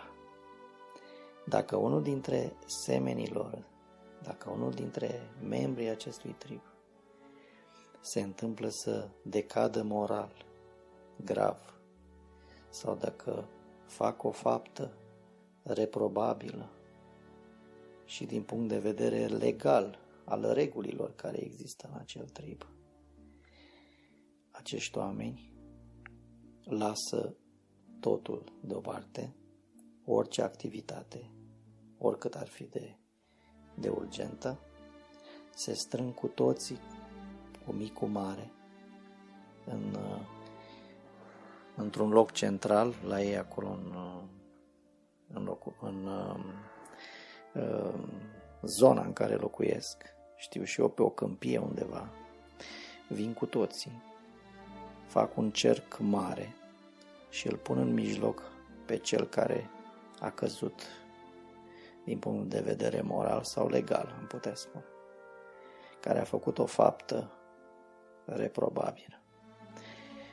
Și fiecare dintre cei care sunt acolo, special adulți, poate și tineri și copii care cunosc și care îl cunosc, fiecare spune cu glas tare, povestește un lucru bun pe care l-a făcut acel om până atunci.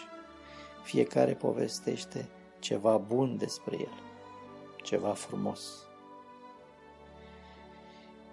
Absolut niciunul nu judecă fapta rea pe care a făcut-o sau nu îl judecă pe acesta, pe făptuitor, pentru răul pe care l-a comis vreunuia dintre ei. Nici vorbă de răzbunare sau de așa ceva. După ce fiecare a spus un lucru bun pe care l-a făcut acest om, îl asigură de sprijinul lor în continuare, îl mângâie pentru situația grea în care este și îi promit că vor fi alături de el ca să depășească această situație, să treacă cu bine din punct de vedere emoțional, moral și din alte puncte de vedere. Așa procedează ei cu oricare membru al tribului lor. Iată un exemplu de etică manifestată, de etică aplicată, dacă vreți, de etică creștină, am putea spune, la un nivel înalt. Deși tribul acesta nu este creștin, deși nu îl cunoaște pe Iisus, manifestările membrilor lui sunt întocmai în spiritul lui Iisus Hristos, al vieții pe care a dus-o Domnul Iisus, El însuși spunând: eu nu am fost trimis să judec, ci am fost trimis să mântuiesc. a fost trimis să salvez. Asta este ceea ce face și tribul Babemba. Să urmăm exemplul acestor oameni de la care avem ce să învățăm.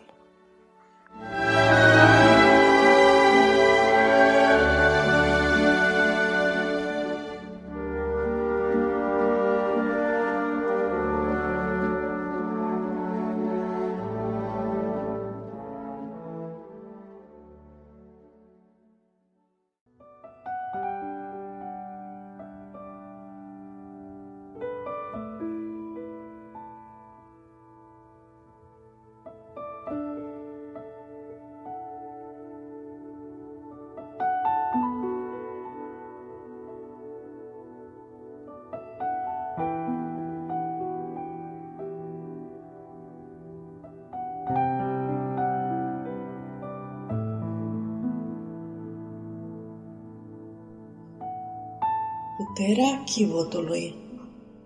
Meditație de Carmen Motora. Domnul ocrotea pe David oriunde mergea. Domnul ocrotea pe David pretutindeni pe unde mergea. 2 Samuel, capitolul 8, versetele 6 și 14. Versetele astea din capitolul 8 mi-au sărit în ochi, dar nu numai atât, zilele întregi m-am frământat să înțeleg și am știut că Dumnezeu vrea să-mi vorbească. Cu numai 2 capitole în urmă, David era altfel.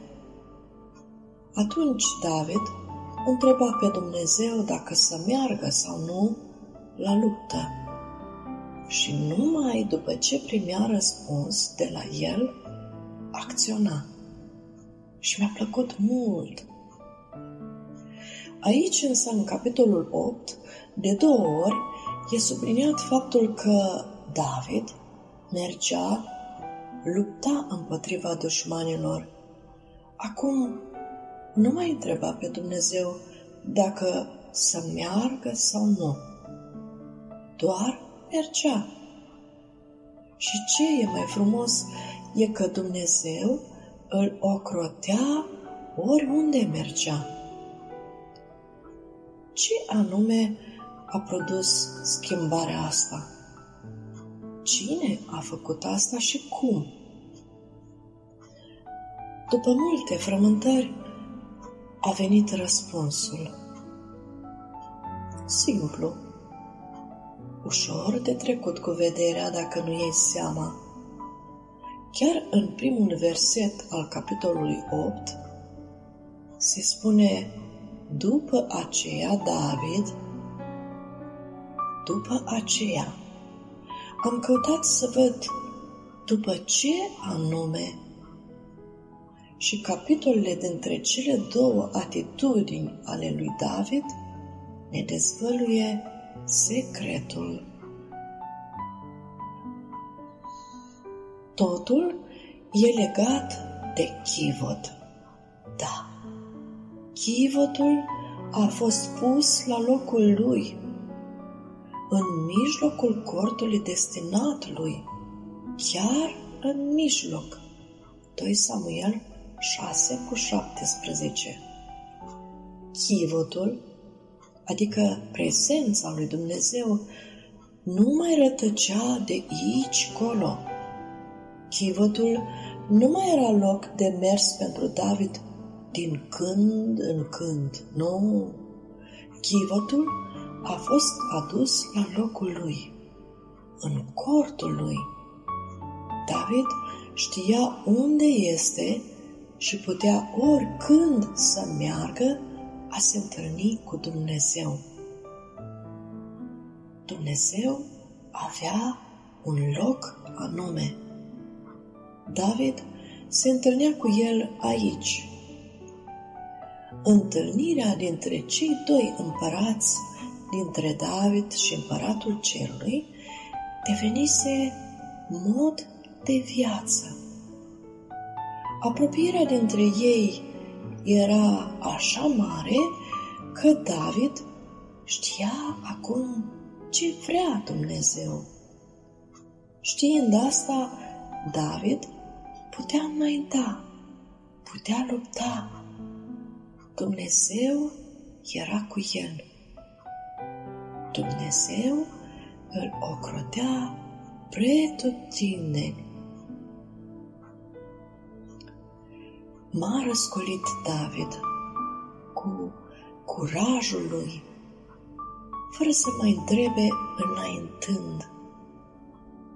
Și știind acum că Dumnezeu e la locul lui, în inima cortului, trăind cu el și vorbind mereu cu el.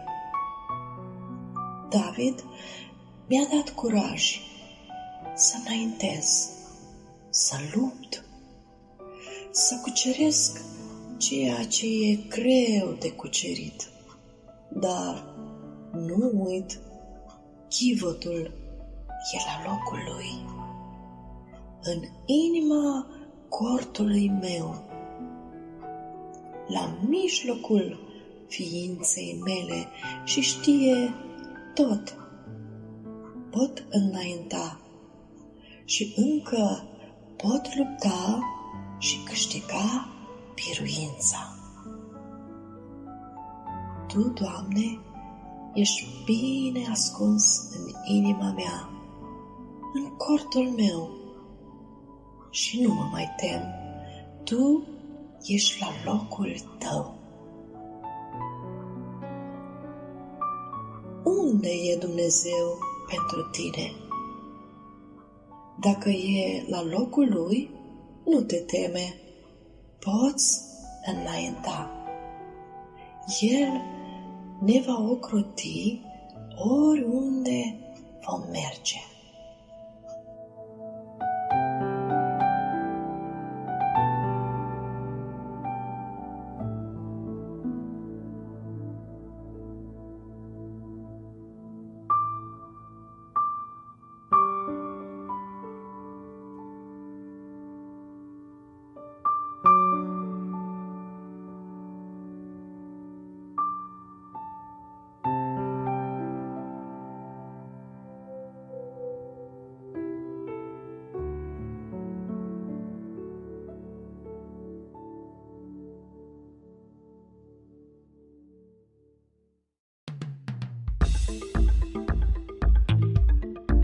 Enciclopedie.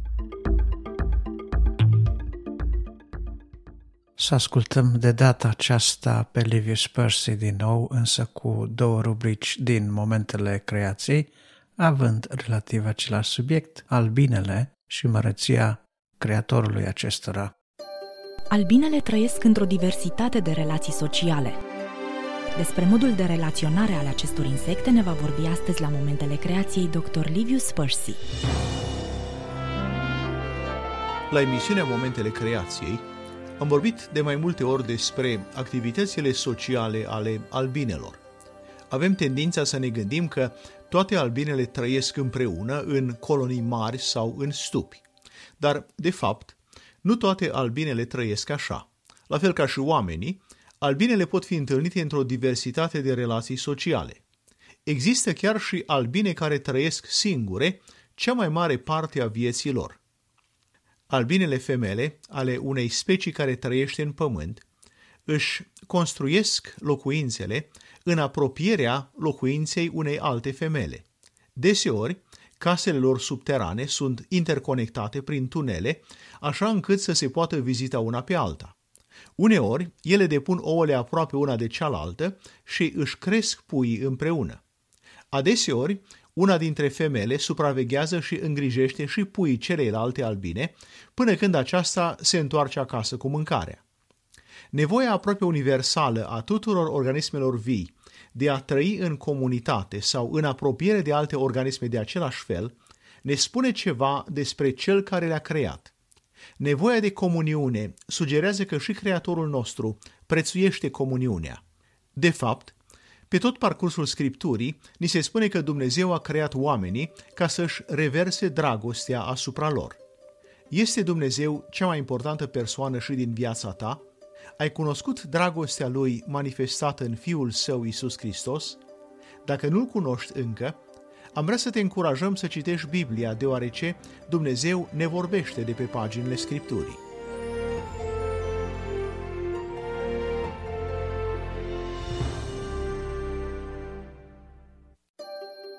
Albinele au fost înzestrate de Dumnezeu cu capacitatea de a învăța foarte repede. Dr. Livius Percy ne va exemplifica acest lucru astăzi la Momentele Creației.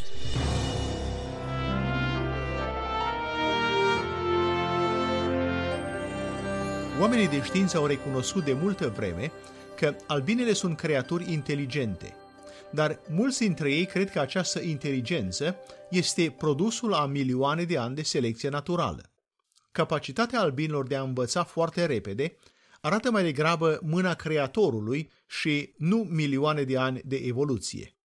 Cercetători de la Universitatea Princeton au studiat albinele ca să vadă dacă sunt suficient de deștepte să descopere că sursa lor de hrană a fost mutată. Cercetătorii au mutat sursa principală cu 50 de metri mai departe de stup. Au observat că albinelor le-a trebuit mai puțin de un minut ca să detecteze noua locație a hranei. Fiind oameni de știință meticuloși, au repetat experimentul și au mutat din nou sursa de hrană cu alți 50 de metri mai departe. Albinelor le-a trebuit mai puțin de un minut să descopere noul loc al sursei de hrană. Două mutări de câte 50 de metri au produs același rezultat. Dar se pare că și albinele i-au studiat pe cercetători. Mai înainte ca cercetătorii să mute sursa de hrană cu încă 50 de metri, au observat că albinele au descoperit deja tiparul modificărilor și îi așteptau la noul loc. Dumnezeu este creatorul nostru și ne-a lăsat pretutindeni dovezi ale lucrării sale, amprentele Lui în creație. Pentru toți cei care au ochi să vadă, acest lucru ne umple de uimire și de dragoste pentru Dumnezeu creatorul care ne-a iubit.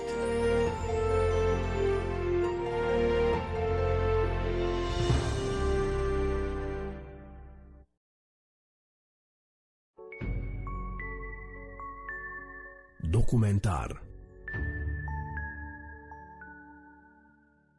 Pace vouă tuturor, oricine ați fi și oriunde v-ați afla. Sunt Grigore Frișan și vă prezint rubrica documentar a revistei Lumina Vieții, revista audio a Asociației Creștinilor Nevăzători Pro Lumina.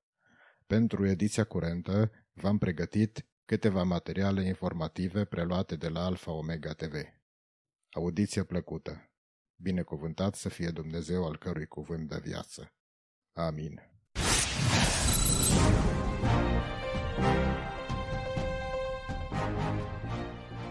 Sânge, gloanțe, oroare. Alexander a retrăit conflictul care a distrus țara lui natală în fiecare zi. Tulburarea de stres post-traumatic l-a împins într-un cerc vicios al distrugerii. Cum a oprit el această nebunie? Urmăriți! Toată ziua am auzit grenadele și gloanțele. S-a întâmplat un lucru teribil în Iugoslavia în acele vremuri. Frații și surorile au fost separați, oamenii au fost uciși în masă. A fost groaznic. Alexander Opancic este din Iugoslavia și a trăit teroarea războiului din Bosnia. În 1997, el s-a mutat în Statele Unite, însă nu a reușit să scape de ororile prin care a trecut.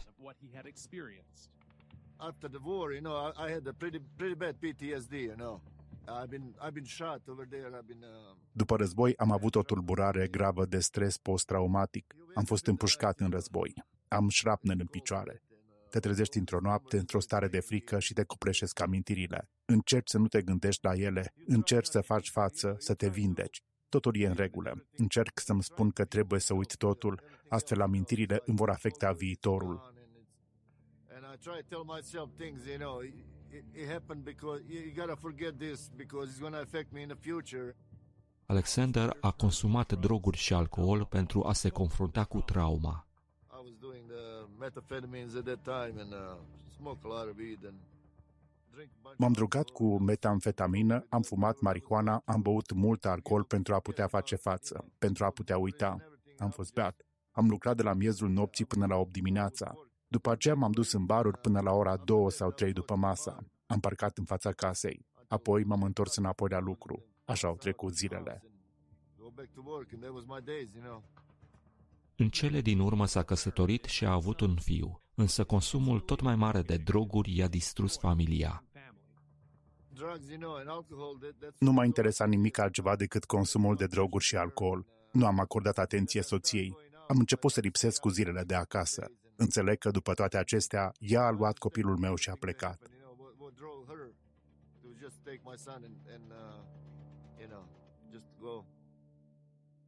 Soția lui Alexander a luat totul și l-a părăsit. El a devenit prieten cu un grup de motocicliști cu care s-a implicat în trafic de droguri și de arme. Am petrecut mult timp împreună, au fost prietenii mei și m-au ajutat. Mi-au oferit bani pentru a mă descurca în fiecare lună. Au avut loc multe arestări. În vara lui 2006, în timp ce se afla la închisoare, el a auzit un pastor care vestea Evanghelia lui Iisus Hristos.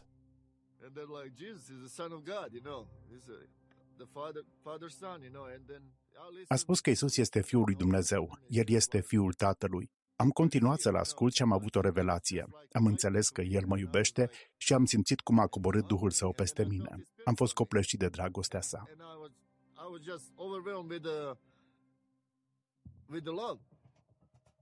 Când a fost eliberat din închisoare, s-a întors la vechile obiceiuri. După scurt timp, a fost arestat din nou pentru trafic de arme și a fost copleșit de deznădejde.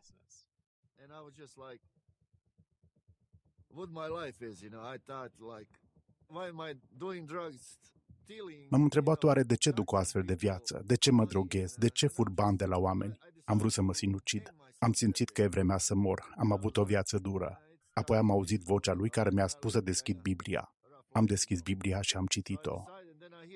În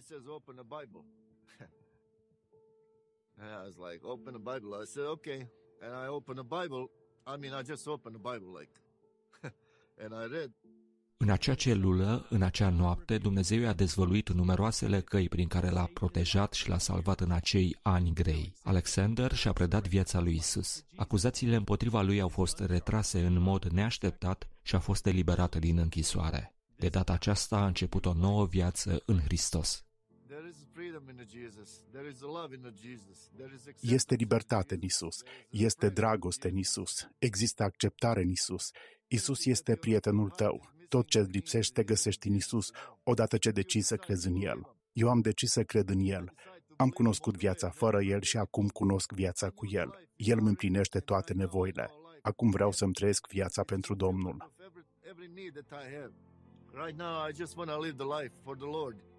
Dumnezeu i-a dat lui Alexander un nou început în viață. El a fost eliberat de tulburarea de stres post-traumatic care l-a ținut în acel cerc vicios al distrugerii. Sunt așa de mulțumitor lui Dumnezeu. Ne-a dat o soție frumoasă. Ne-a dat o misiune, aceea de a slăvi numele Său. Indiferent ce fac, El este pe primul loc.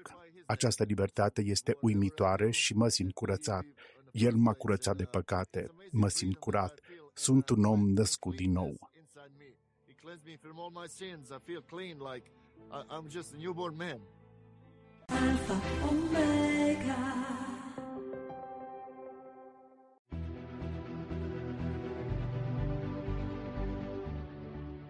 Prin campania Înțelegerea Vremurilor din luna mai, Alfa Omega TV încearcă să ajute creștinii să discearnă vremurile și să înțeleagă Scripturile pentru a ști ce să facă. Eu cred că fiecare credincios călăuzit de Duhul lui Dumnezeu ar trebui să aibă acest discernământ. Și când vorbim de discernământ, mă gândesc la discernământ spiritual. Uitându-ne la ceea ce se întâmplă în jurul nostru, cred că fiecare credincios care citește Biblia și este preocupat de credința lui ar trebui să înțeleagă ce se întâmplă.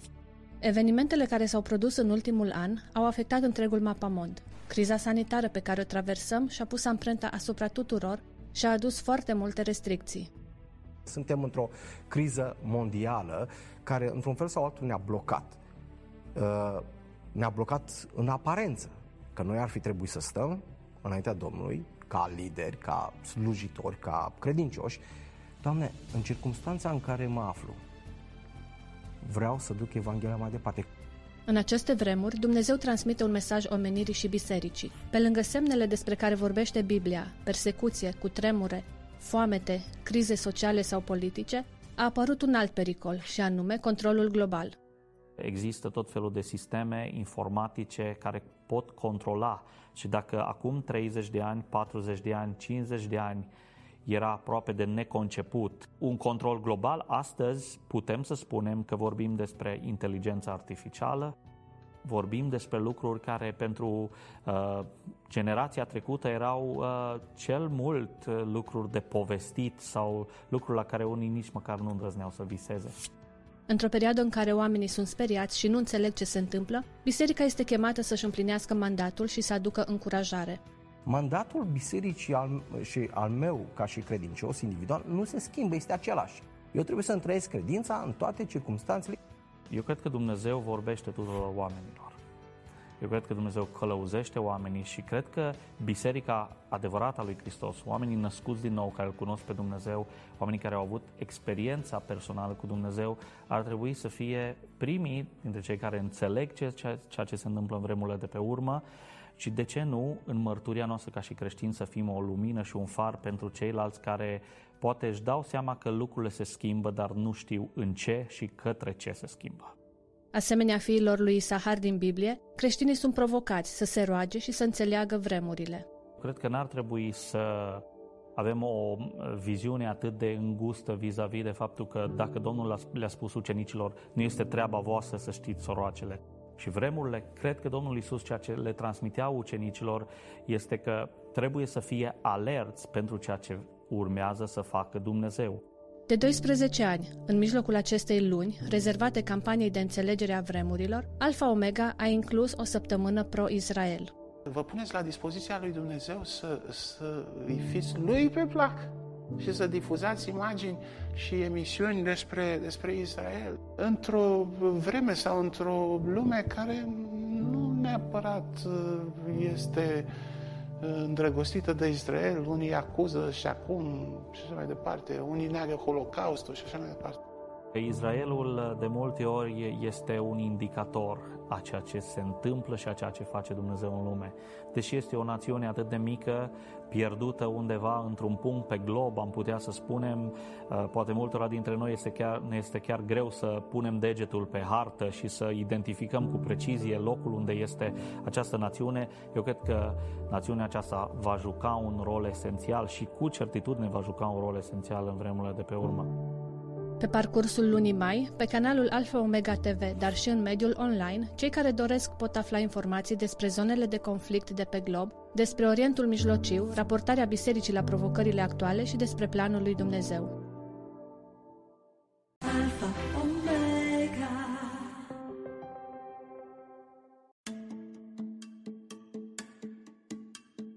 Biblia este cuvântul lui Dumnezeu dăruit oamenilor. Deși credincioșii sunt implicați foarte mult în răspândirea Scripturii în format tipărit, încă este nevoie de Biblii.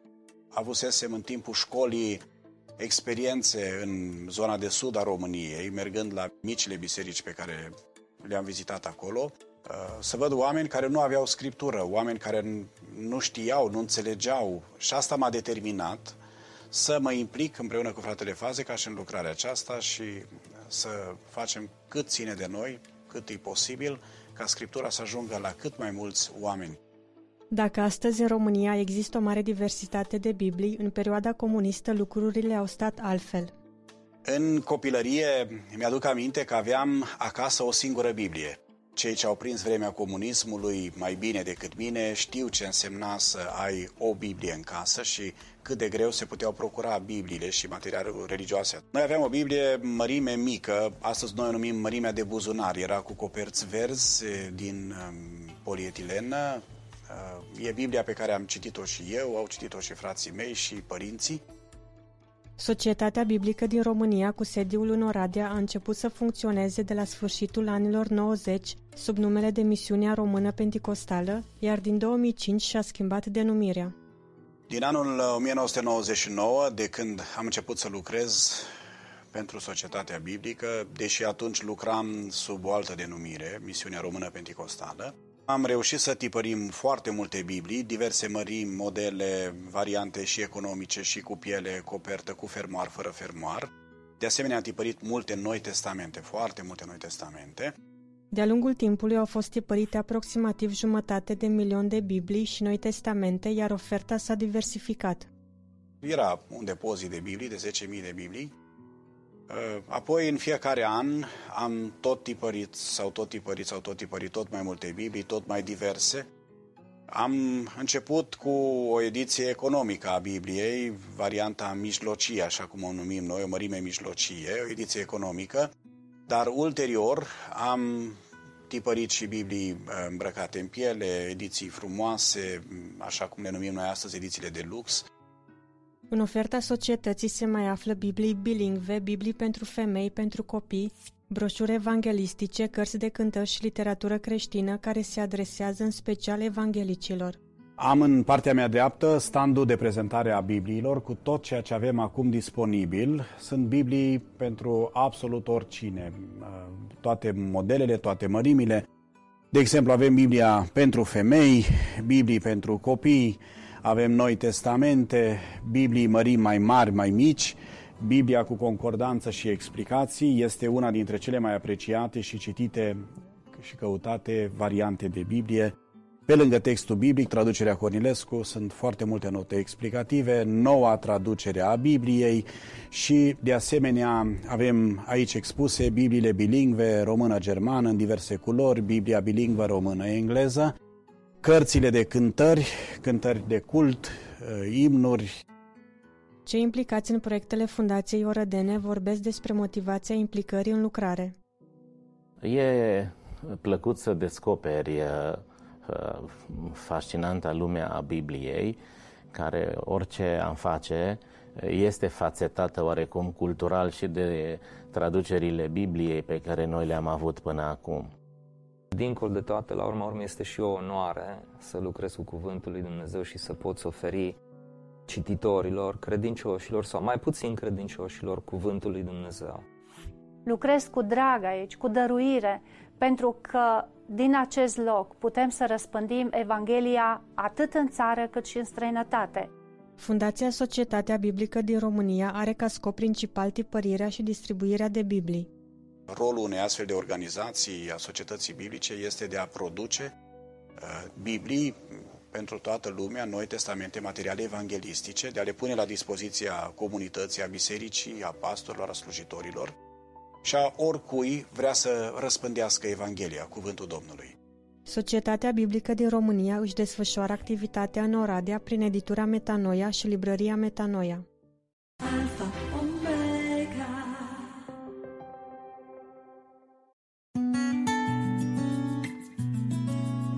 Suflet sănătos, în trup sănătos.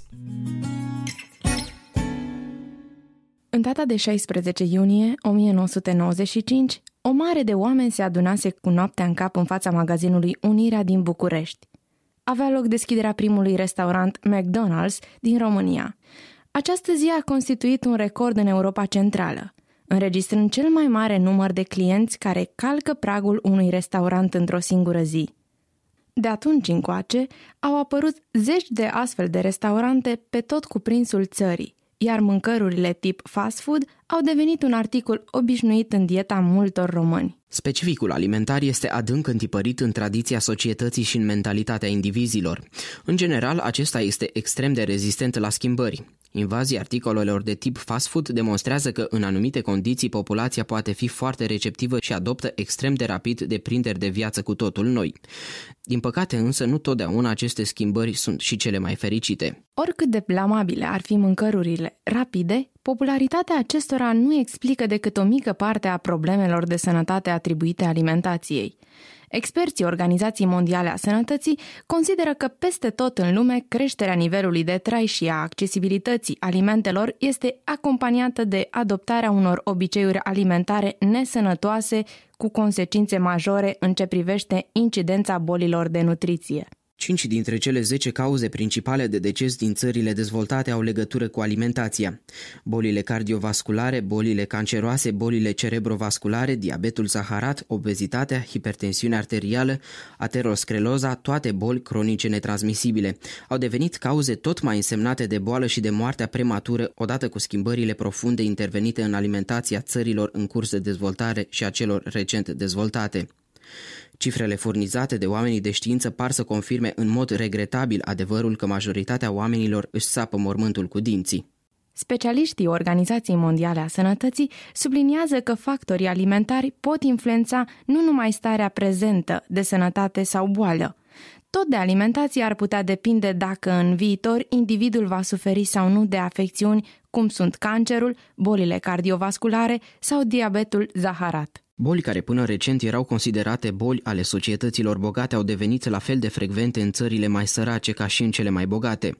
Aparenta sărăcie, decalajele nivelului de trai față de lumea supraindustrializată nu oferă imunitate în fața consecințelor alimentației nesănătoase.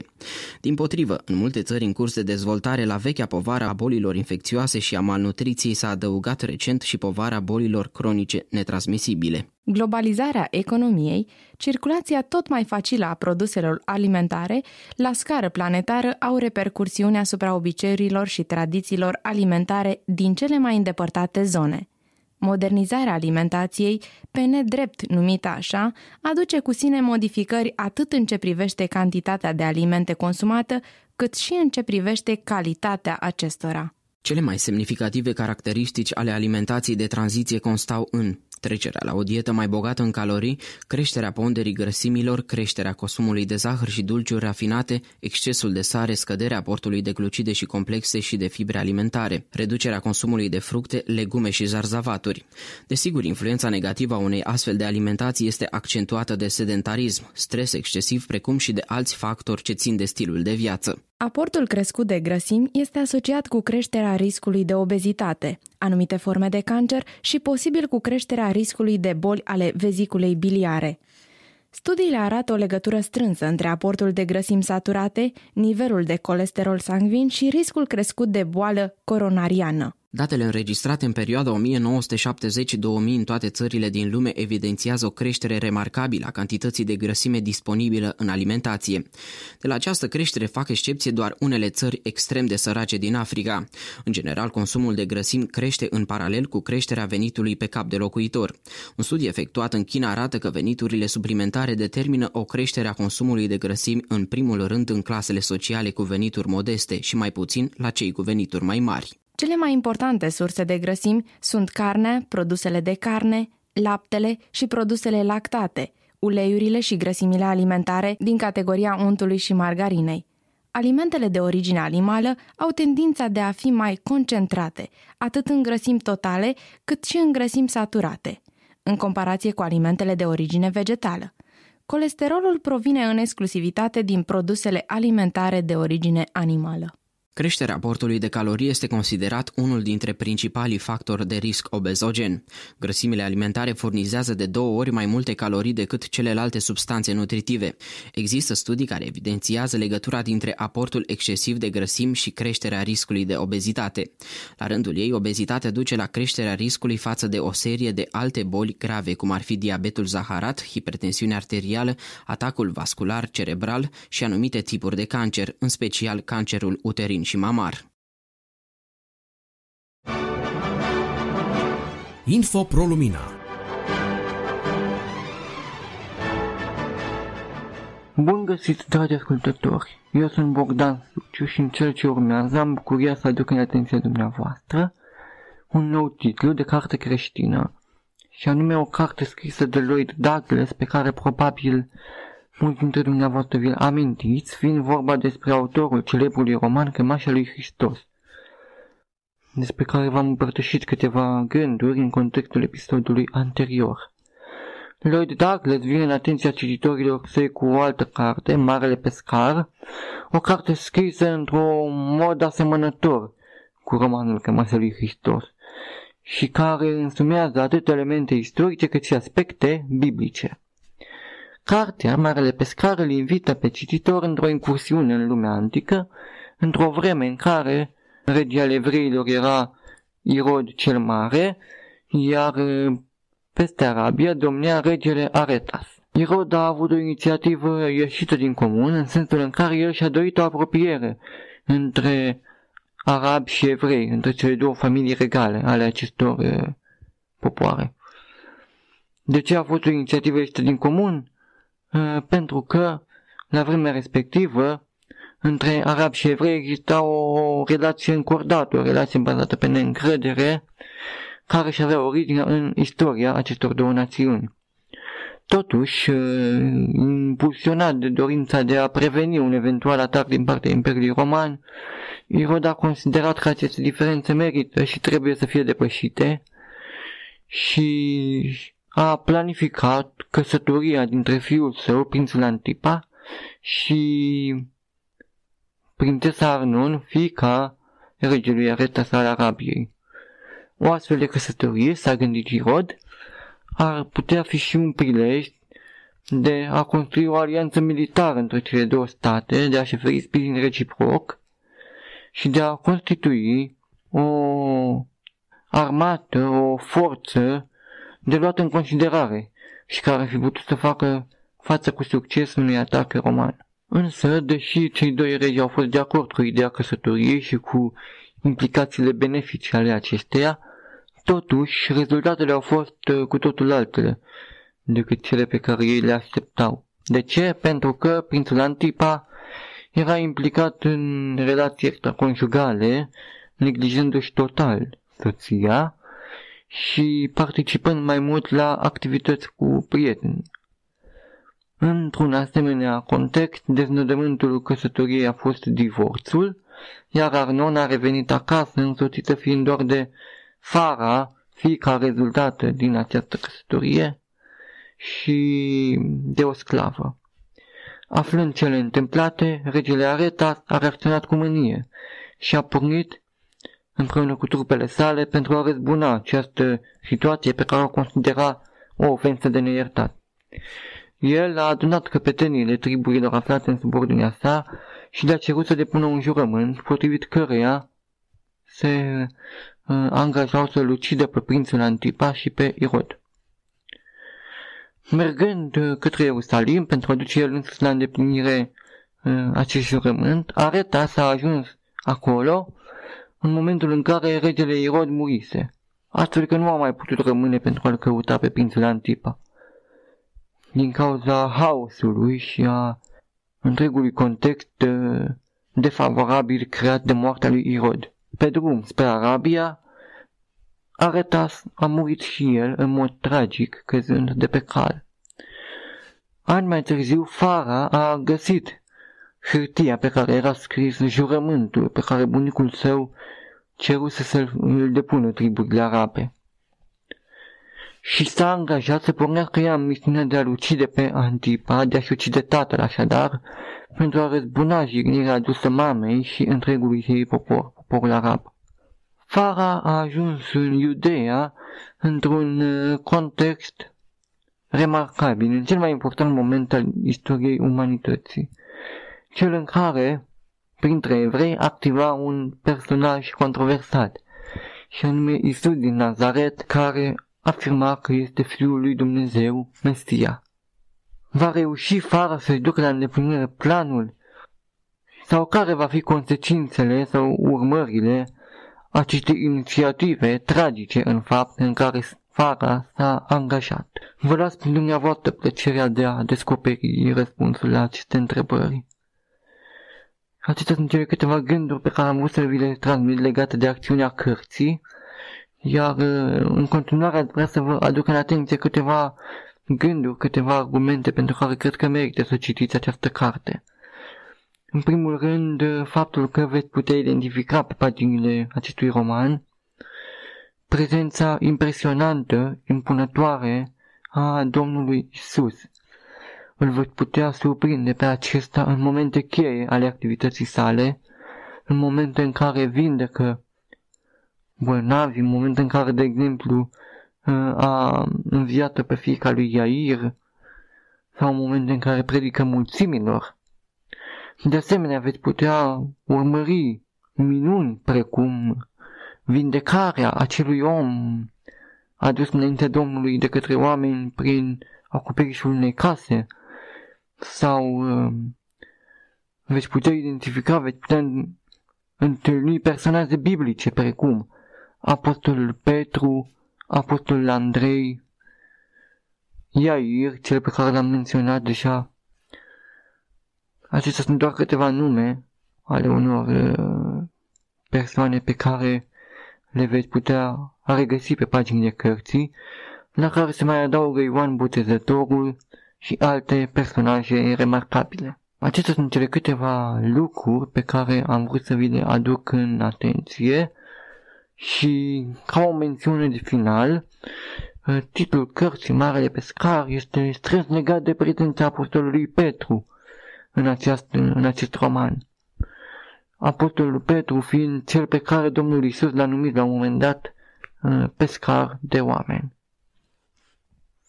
Înainte de a încheia, menționez și faptul că această carte este disponibilă și pentru nevăzători, fiind înregistrată în varianta audio la Oradea. Cu acestea, în speranța că veți accepta invitația la lectură pe care v-am adresat-o prin intermediul acestei recenzii, vă mulțumesc pentru atenția acordată și vă doresc toate cele bune. Poșta redacției. Iată, ne ajungi, dragi prieteni, și la sfârșitul acestei ediții. Vă mulțumim că ne-ați ascultat. Știm că nu a fost într-un chiar scurt, au fost niște materiale consistente și de data aceasta. Însă, în încheiere, la poșta redacției, țin să vă reamintesc că așteptăm comentariile dumneavoastră, opiniile dumneavoastră, sugestiile dumneavoastră la adresa de e-mail luminavieții@prolumina.ro. Acolo ne puteți pune întrebări, acolo puteți face sugestii, acolo puteți să vă exprimați opinia sau mulțumirea sau nemulțumirea dumneavoastră, bineînțeles. Ținem de asemenea să amintim că podcastul Lumina Vieții este disponibil pe majoritatea dispozitivelor mobile, poate fi ascultat în orice aplicație majoră de podcast. Deschideți pe telefonul noastră o aplicație de podcast, dacă nu aveți, puteți să o descărcați din App Store sau din Google Play și, deschizând aplicația de citit podcasturi, de ascultat podcasturi mai bine zis, o aplicație de genul Podcast de la iPhone sau o aplicație de genul Google Podcast de la Android, mergeți pe tabul Căutare și acolo scrieți Lumina Vieții.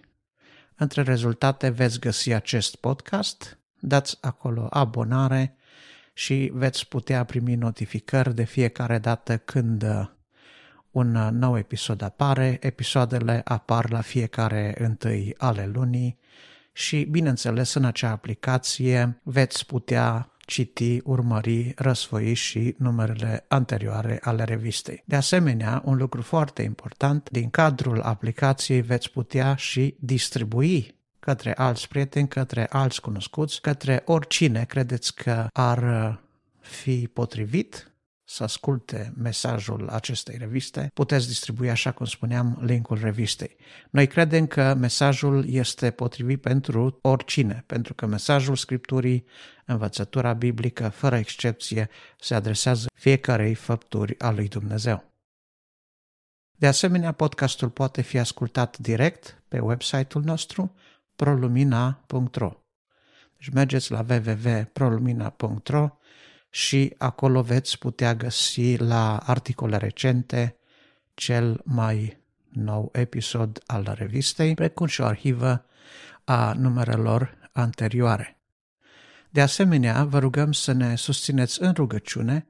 Rugăciunea ne ajută foarte mult, pentru că împreună cu mesajul înregistrat și distribuit, noi știm că Dumnezeu, prin Duhul Sfânt, atinge inimile oamenilor și vrem să împletim împreună cu lucrarea noastră voluntară și rugăciunile noastre, ca astfel să facem o lucrare completă, desăvârșită, spre slava lui Dumnezeu.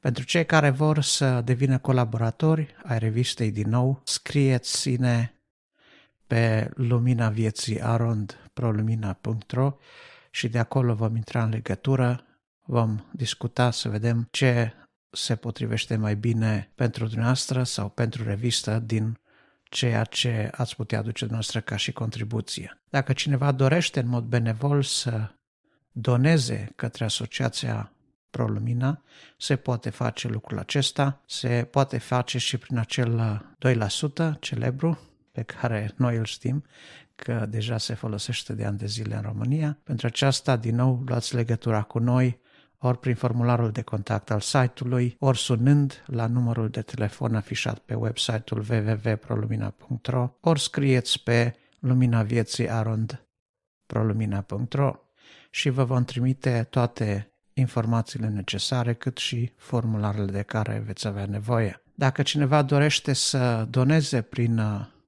PayPal sau prin transfer bancar, de asemenea putem pune la dispoziție datele bancare ale asociației și ele de fapt se găsesc afișate public pe website în pagina donații. Mulțumim anticipat tuturor celor care într-un fel sau altul vor dori să contribuie cumva la această lucrare. Cu speranța că materialele auzite v-au fost de folos, că au devenit pentru voi mult mai mult decât simple informații, vă dorim să aveți o lună binecuvântată, să aveți un timp binecuvântat în continuare și la bună reauzire luna viitoare.